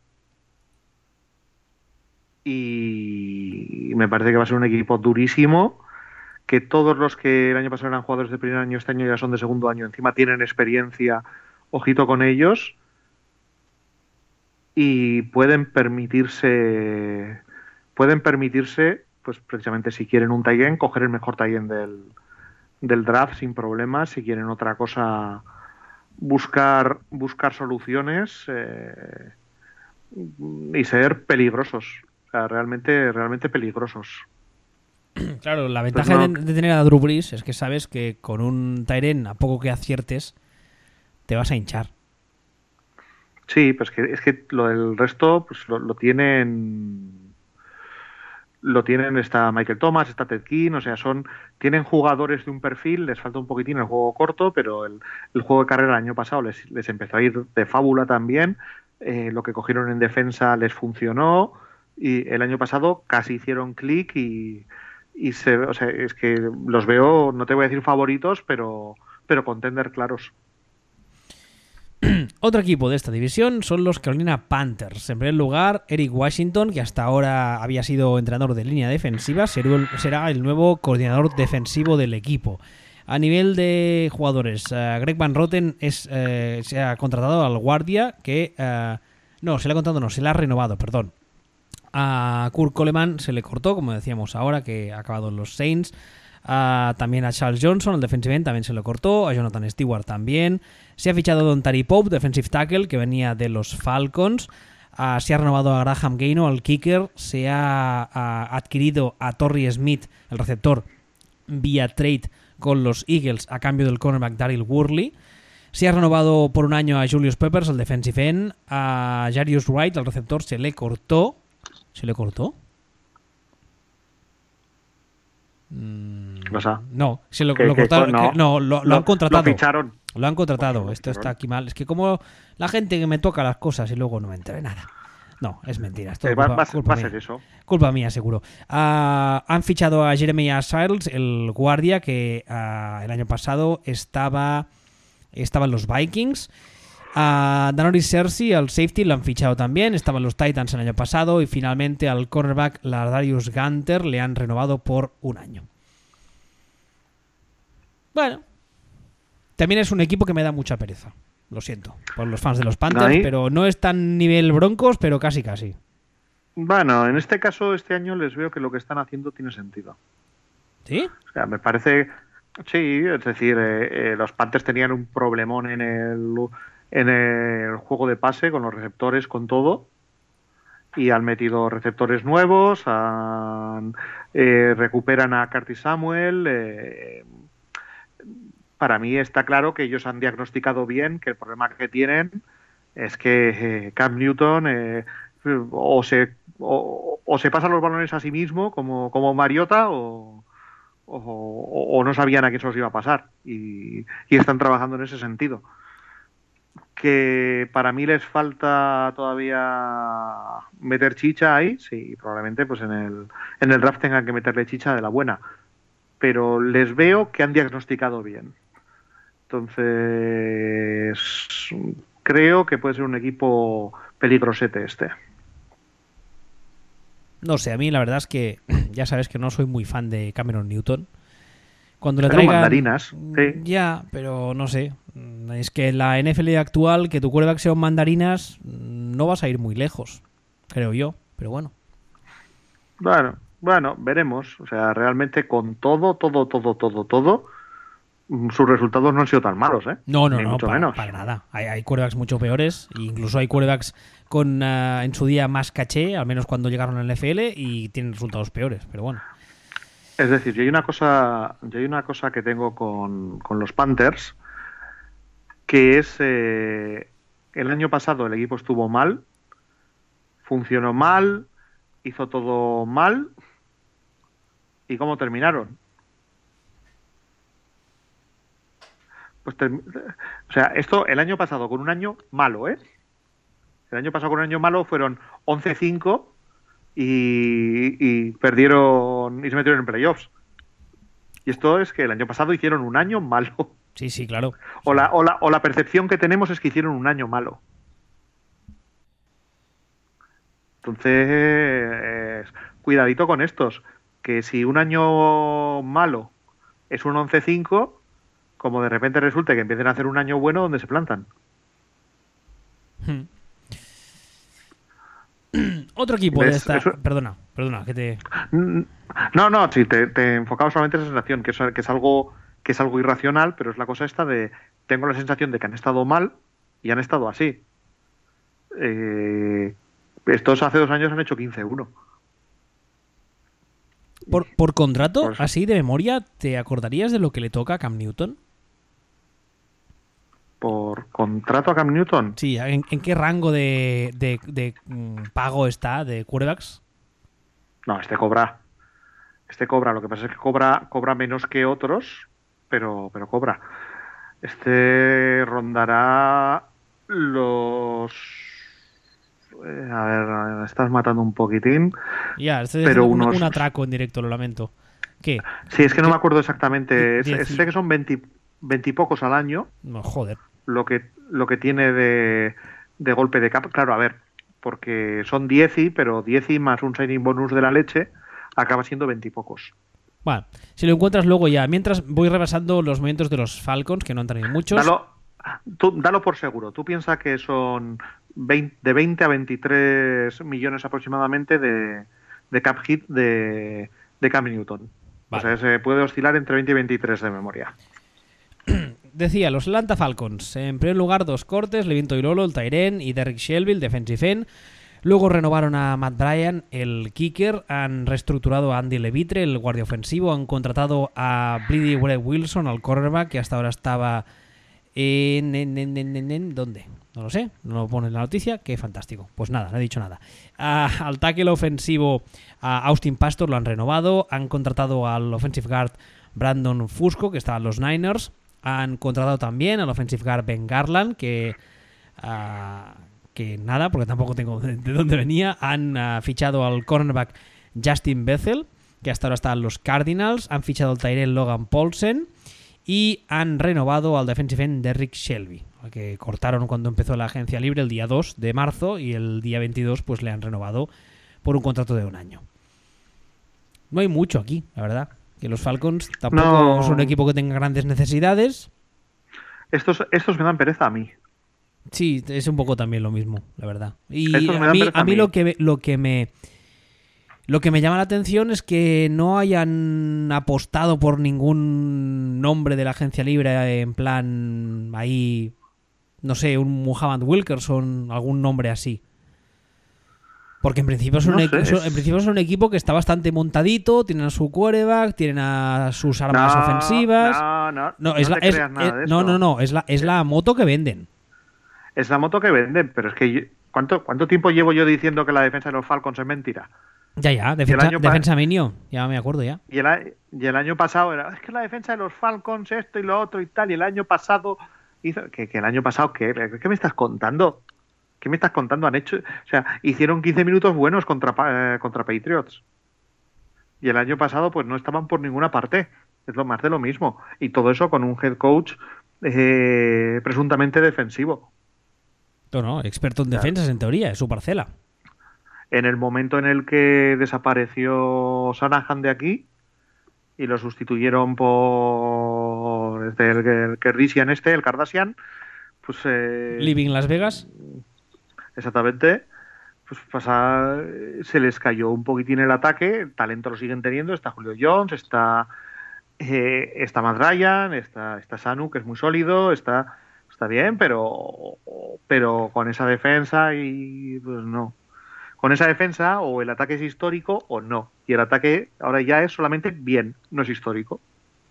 Lo cual, con permiso del respetable, nos, vamos, nos voy a colgar una medalla. Avisamos de que iba a pasar. Hombre, pues que esto se veía venir desde, desde Cuenca. Sí, señor. Eh, vamos. Y el último equipo de esta división son los, los, los Tampa Bay Buccaneers que, a ver, qué mal esto, estoy quedando muy mal hoy, eh, de verdad. La informática, maldita. Han, fichado al Capitán Garfio de, de, los Giants. Para, para, empezar, a nivel de, staff, han fichado a un señor que se llama Brenson Wagner, que va a ser el eh, nuevo entrenador de línea defensiva y que hasta ahora estaban los Cardinals haciendo exactamente lo mismo. Eh, cortaron a Doug Martin, al running back, y a Chris Baker, al defensive tackle. Han renovado al quarterback Ryan Fitzpatrick. Han eh, ejercido la opción de contrato de Mike Evans, el receptor, y le han hecho una extensión por cinco años.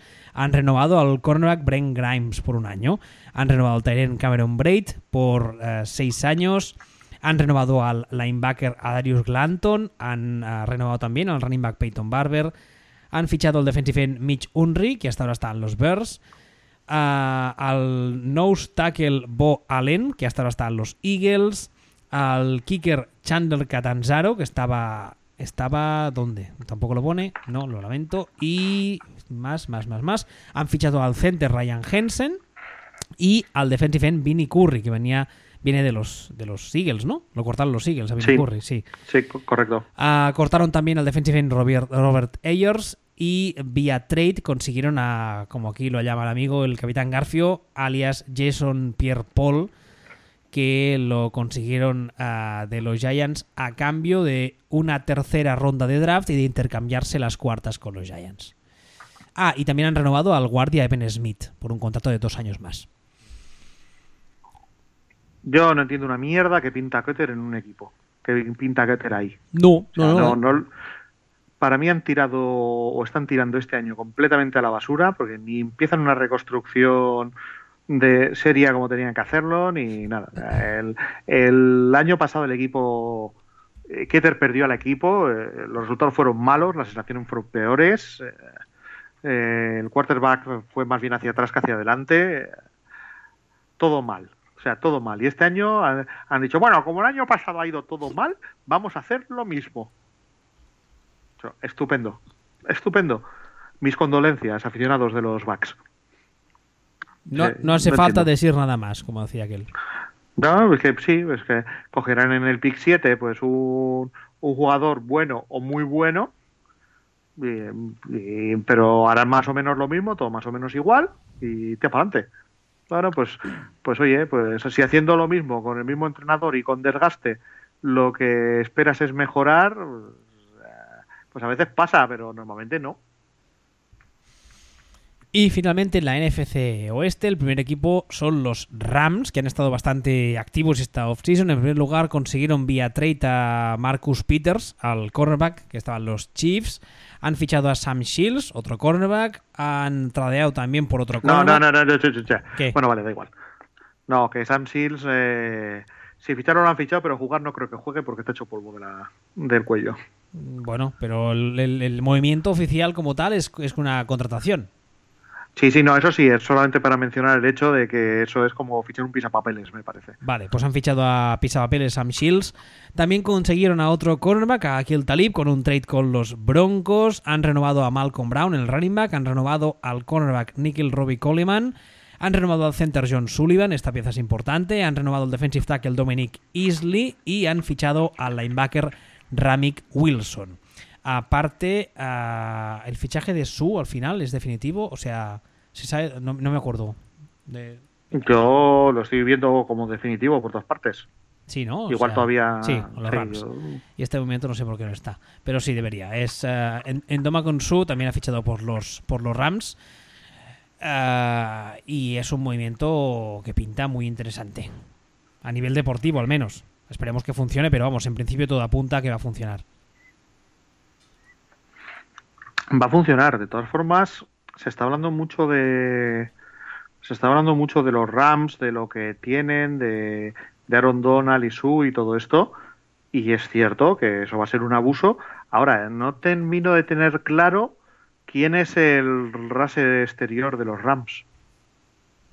¿Para qué quieres rushers exteriores cuando por el medio va a entrar mm, todo Kiski? Es, porque es, a lo te, mejor te, lo estoy planteando, te lo estoy planteando como lo piensan ellos, imagino. Yo también lo imagino, pero y son bestias y probablemente abusen. Pero veo una posible kriptonita a esta um, defensa. ¿Cornerback Blitz? Digo yo. Es lo único claro, que, que, Sobre el papel es lo único que se me ocurre. Es que. Eh, o sea. A ver. Insisto. Ojito con estos. Eh, su coordinador es muy bueno. Eh, son, tienen bestias ahí. Pero. Les veo. Les veo una posible kriptonita. Que luego a lo mejor no es kriptonita, sino que son bestias. Pero les veo que pueden tener ese pequeño. Ese, que, ese pequeño problema que puede convertirse en un problemaco. Por lo demás, eh, estos van a, van a por todas. Estos dicen, queremos anillo este año. Sí, sí, eso está bastante claro. Queremos, queremos anillos este año. De hecho, están haciendo, han firmado contratos de un año, eh, eh, se están aprovechando de que Goff tiene contrato rookie. Eh, pero hay que ver qué pasa con Goff. Hay que ver qué pasa con Goff porque eh, el año pasado Son McVeigh le cantaba las jugadas al oído, le leía las defensas. O sea, la, lectura pre-snap se la hacía el propio Sol McVeigh. Si yo fuera un coordinador defensivo y supiera esto, jugaría con eso. Entonces, eh, Goff ya sabemos que fue lo peor de la historia un año, luego tuvo la mejora más grande de la historia el año siguiente. Mm, hay que ver qué pasa este año. No me sorprendería para nada que fuera un desastre absoluto. Hombre, uh, si yo me lo planteo y fuese un, un, coordinador defensivo que me enfrento a Goff, yo creo que está bastante claro la estrategia a seguir. Sales del huddle, montas una defensa encima del campo y justo antes del snap la cambias. Exactamente. Y, y, sí, porque, y, es, y porque, porque sabes que no se pueden dar o solo se pueden dar instrucciones hasta un número de segundos antes del snap. Sí, sí, sí. Eh, la, la comunicación del, del, casco entre la banda o la cabina y el quarterback, el quarterback tiene el, tiene el altavoz activado, digamos, hasta un tiempo determinado. Luego se le corta la comunicación y por mucho que el otro diga, no, no oye nada. Exactamente. Entonces, yo lo mismo, lo mismo Goff realmente ha crecido y funciona, como lo mismo este año los coordinadores defensivos ya lo pueden diagnosticar el tema y se dedican a marear a, a marear a Goff y hacer que sea el cerebro de Goff el que les gane. Y bueno, hay que, hay que verlo. Es una, una de las, una de las con, historias con de la temporada que viene, está clarísimo. A nivel ofensivo, al menos. Sí, no, no. Es... O sea, con realmente los, los Rams pueden ser una bestia muy difícil de ganar. Si, si, consiguen minimizar el problema que tienen con el pass rush exterior a base de que su pass rush interior va a ser a priori históricamente salvaje y, y consiguen que el rendimiento de Goff siga siendo igual de venga va que fue el año pasado, vete tú a ganarles. Otro equipo de esta división, los Seattle Seahawks, que tal y como dijo su general manager el otro día, no están en reconstrucción, están en reset. Pues me, fíjate, yo yo leí eso, pero lo que entendí fue 1.20 duros, 3.40 duros, vamos, vamos, vamos, que me lo quitan de las manos.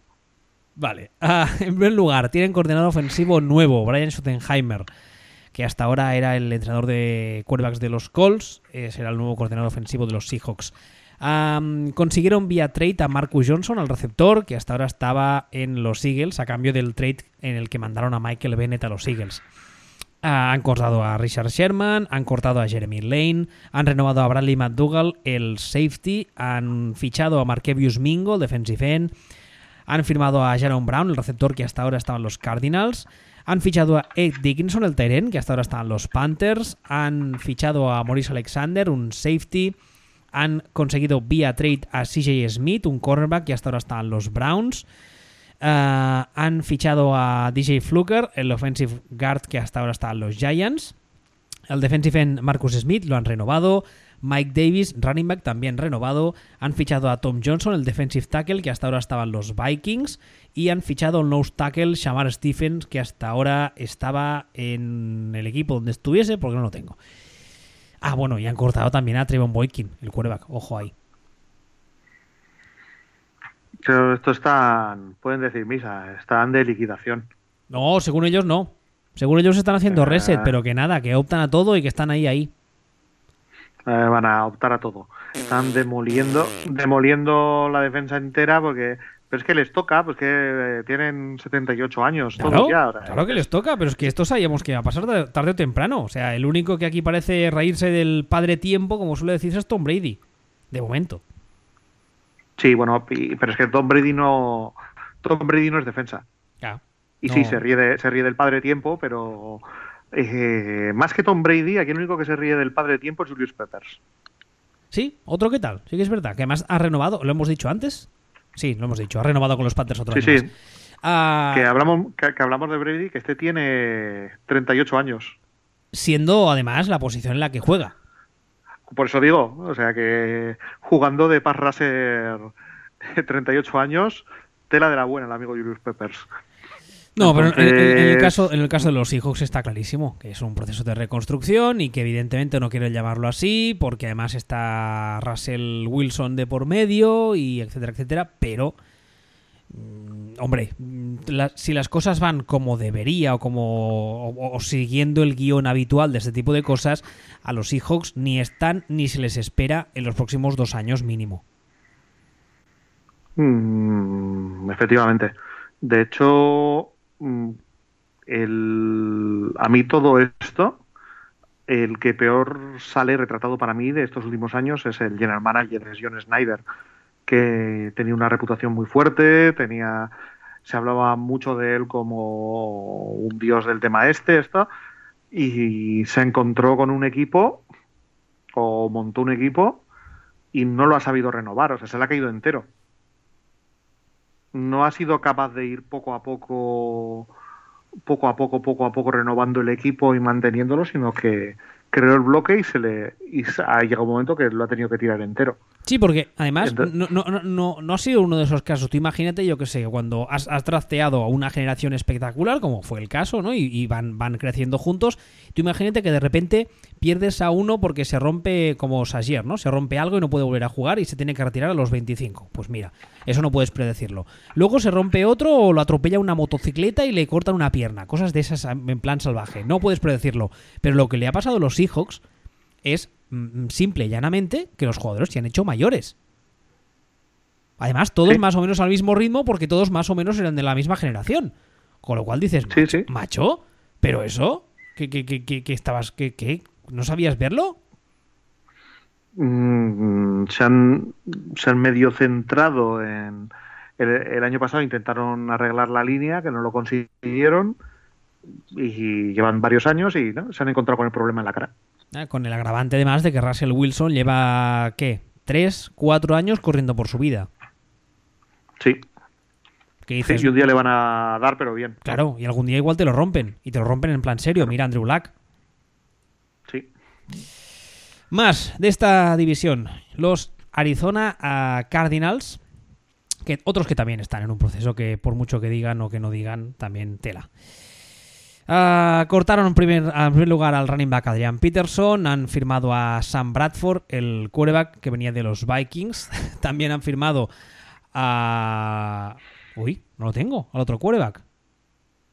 Bueno, a... ¿Cómo se llama? El que estaba en Chicago, que no me acuerdo. Ah, eh, sí, este, este también es un árbol. Sí. Eh, Glennon. Glennon. A Mike Glennon también han firmado a Mike Glennon. Eh, imagino que esperando que mm, Sam Bradford se rompa, lo cual entra dentro del guion. Ah, cortaron a Taran Mathieu, al safety, han fichado a Andre Smith, el offensive tackle, que estaba en los Bengals, un contrato de dos años. Al linebacker uh, Josh Bynes lo han renovado y han fichado también al offensive guard Justin Puck, que hasta ahora estaba en los Giants, lo han firmado por cinco años. Bueno. Yo, yo, estos son otros del club de no entiendo qué estáis haciendo, colegas. Eh, eh, no vais a ninguna parte, eh, haced el favor de, demoler en lugar de estar luchando para conseguir en el mejor de los casos ser mediocres. Parece que estén poniendo parches. Están poniendo parches. En vez de, Exactamente eso es lo que están haciendo. En vez de decir, oye, mira, se acabó, vamos a tirar la casa y vamos a empezar de cero, no, no, están poniendo parches y, bueno, y... Y los parches lo único que hacen es que, pierdas años. Porque no te iban a ninguna parte y pierdes años. Que por cierto, hablabas de, de San Brazo y las lesiones. Estoy por apostarte aquí ahora mismo que la lesión de San Brazo se va a producir aproximadamente la semana anterior a jugar contra los Rams. ¿Sí? ¿Tú crees? Sí, sí, sí, sí. yo creo que va a llegar San Bradford, va a mirar el calendario, va a mirar a Su, va a mirar a Ron Donald, va a mirar el calendario, va a mirar su contrato y va a decir, me duele. No me extrañaría nada. Y, hasta, y hasta cierto punto te diré que lo puedo entender. Mm, yo quiero pensar que la gente es más profesional que eso, pero te juro que como pase me, tienen que recoger del suelo del ataque de risa que me dan. Pues no, no lo descartaría para nada. Pero claro, es que el, el, equipo, aunque no es el mismo, digamos, al 100%, el equipo lo tiene ganas y además te vienes venir a esos dos y dices, mamá, me van a dar, pero bien. Y todo esto, sí, mamá, esquilamen, en concreto a mí. Eh, la línea ofensiva de los Cardinals Ah, sí, eh, es otra historia también. Dale de comer aparte. es para darle de comer aparte a esa línea y vas a poner ahí a. Vas a poner ahí a Sam Bradford contra esos Rams, contra lo que quede de los Seahawks. Eh, eh, que vamos, que Bradford va a ser ahora, ahora, ahora, durará todo el año, pero así a priori va a acabar como, como J. Simpson en, en Agárralo como puedas, como Norbert. Ah, y también ah, ah, se enfrentará dos veces contra el último equipo que nos queda, que son los Niners. Los Niners, después de que el año pasado consiguieran a su quarterback franquicia Y además, mm, vamos, todo pinta muy muy bien para ellos, están encantados de la vida, con lo cual es un problema menos que tienen encima de la mesa, o posiblemente el problema menos que tienen encima de la mesa. Han fichado al linebacker Mark Zenoa, que hasta ahora estaba en, los. No sé dónde lo pone, perdón. Eh, defensive end a Cassius Mars lo han renovado. Han ah, renovado a Daniel Kilgore, el center. Han ah, renovado también a Gary, Gilliam, al offensive tackle. Han renovado a Marquis Goodwin, el receptor. Han fichado a Richard Sherman, al cornerback que está en los Seahawks. Han fichado a Weston Richburg, un center. Han renovado a Brooke Croyle, linebacker, han fichado a Jerry Atochu, defensive end, que venía de los Chargers, y han uh, firmado a Jonathan Cooper, uh, que, que, es un guardia. ¿Por qué te ríes? No, me río porque me encantan los jugadores que han fichado. O sea, aparte de que le has dado un nuevo sentido a mi vida cuando has dicho, o he entendido, que han fichado a Chenoa como linebacker. ¿A, a Chenoa? Eh, Mark, Mark Geocha, eh, o es que, claro, es que es, complicado de, pronunciar. Yo que sé, N-Z-E-O-C-H-A. Ochoa. y. Chenoa. Algo, así. Marchenoa. Bueno. Um... a Marchenoa y luego han fichado a, a Tochu, que siempre. Nunca he tenido claro si es nombre de Pokémon o de colega de cuadrilla con el que vas a tomar calimocho a fiestas de gorda pero Eso tú, porque ahí en el norte os llamáis todos así, coño, pero no, se llama Ataochu. Eh, exactamente, pero bueno, que, que, me encantan, me encantan estos, me encantan estos tipos. A ver, yo está clarísimo que aquí el fichaje con mayúsculas es el de Richard Sherman, que yo creo que se le ficha un poco uh, para, no sé cómo decirlo, para que por, su presencia en el vestuario, esas cosas que se dicen siempre, ¿no? Para que forme y, tal. Y se le engaña, se le engaña y se le firma por, con un contrato de mierda. Bueno, sí, no, ya sabemos, también se habló mucho durante los días posteriores porque Richard Sherman es un jugador que se representa a sí mismo, no tiene agente y mucha gente ha dicho que eso, pues lo, los Niners lo usaron para hacerle un contrato super mega team friendly. Yo como de números no sé mucho, dije... Sí, no, no, la han hecho la 13-14 de una forma exagerada. Bueno, yo personalmente creo que los Niners no han fichado mucho, aparte obviamente de Richard Sherman y de, y de Garoppolo que lo ficharon el año pasado. Han renovado un par de nombres que ellos consideran claves y no han fichado mucho porque consideran, y creo que con razón, que el núcleo base, base ya lo tienen. Y de hecho, el año pasado, solamente con la incorporación de Garópolo, que obviamente falta ver cómo rinde este año, pero sobre el papel todo pinta muy bien, el equipo parecía otro. Pero otro completamente diferente. Entonces, ¿estás ahí? Estoy, estoy, estoy pensando. Ah, estás pensando, ah, vale. Estaba, no, estaba mirando el roster que tienen y tal. No tengo, no tengo claro no tengo claro qué son estos miners y no tengo claro qué es Garópolo. Garópolo el año pasado eh, parecía eh, Dios en la tierra. No, claro, es que el año pasado parecía, pero falta ver, insisto, qué será este año. Hombre, a ver, mm, sobre, sobre el, o sea, voy a hacer una, estoy, estoy lanzando una teoría que, que tiene muy poca base, una base muy poco sólida, y es, visto lo visto el año pasado, que son solo cinco partidos del año pasado, y luego sumado al hecho de que su head coach es quien es. Porque ya hablamos año pasado de ello, Kyle Shanahan para mí posiblemente es la mejor mente ofensiva de la liga en estos momentos. Tanto por lo, tanto por lo que...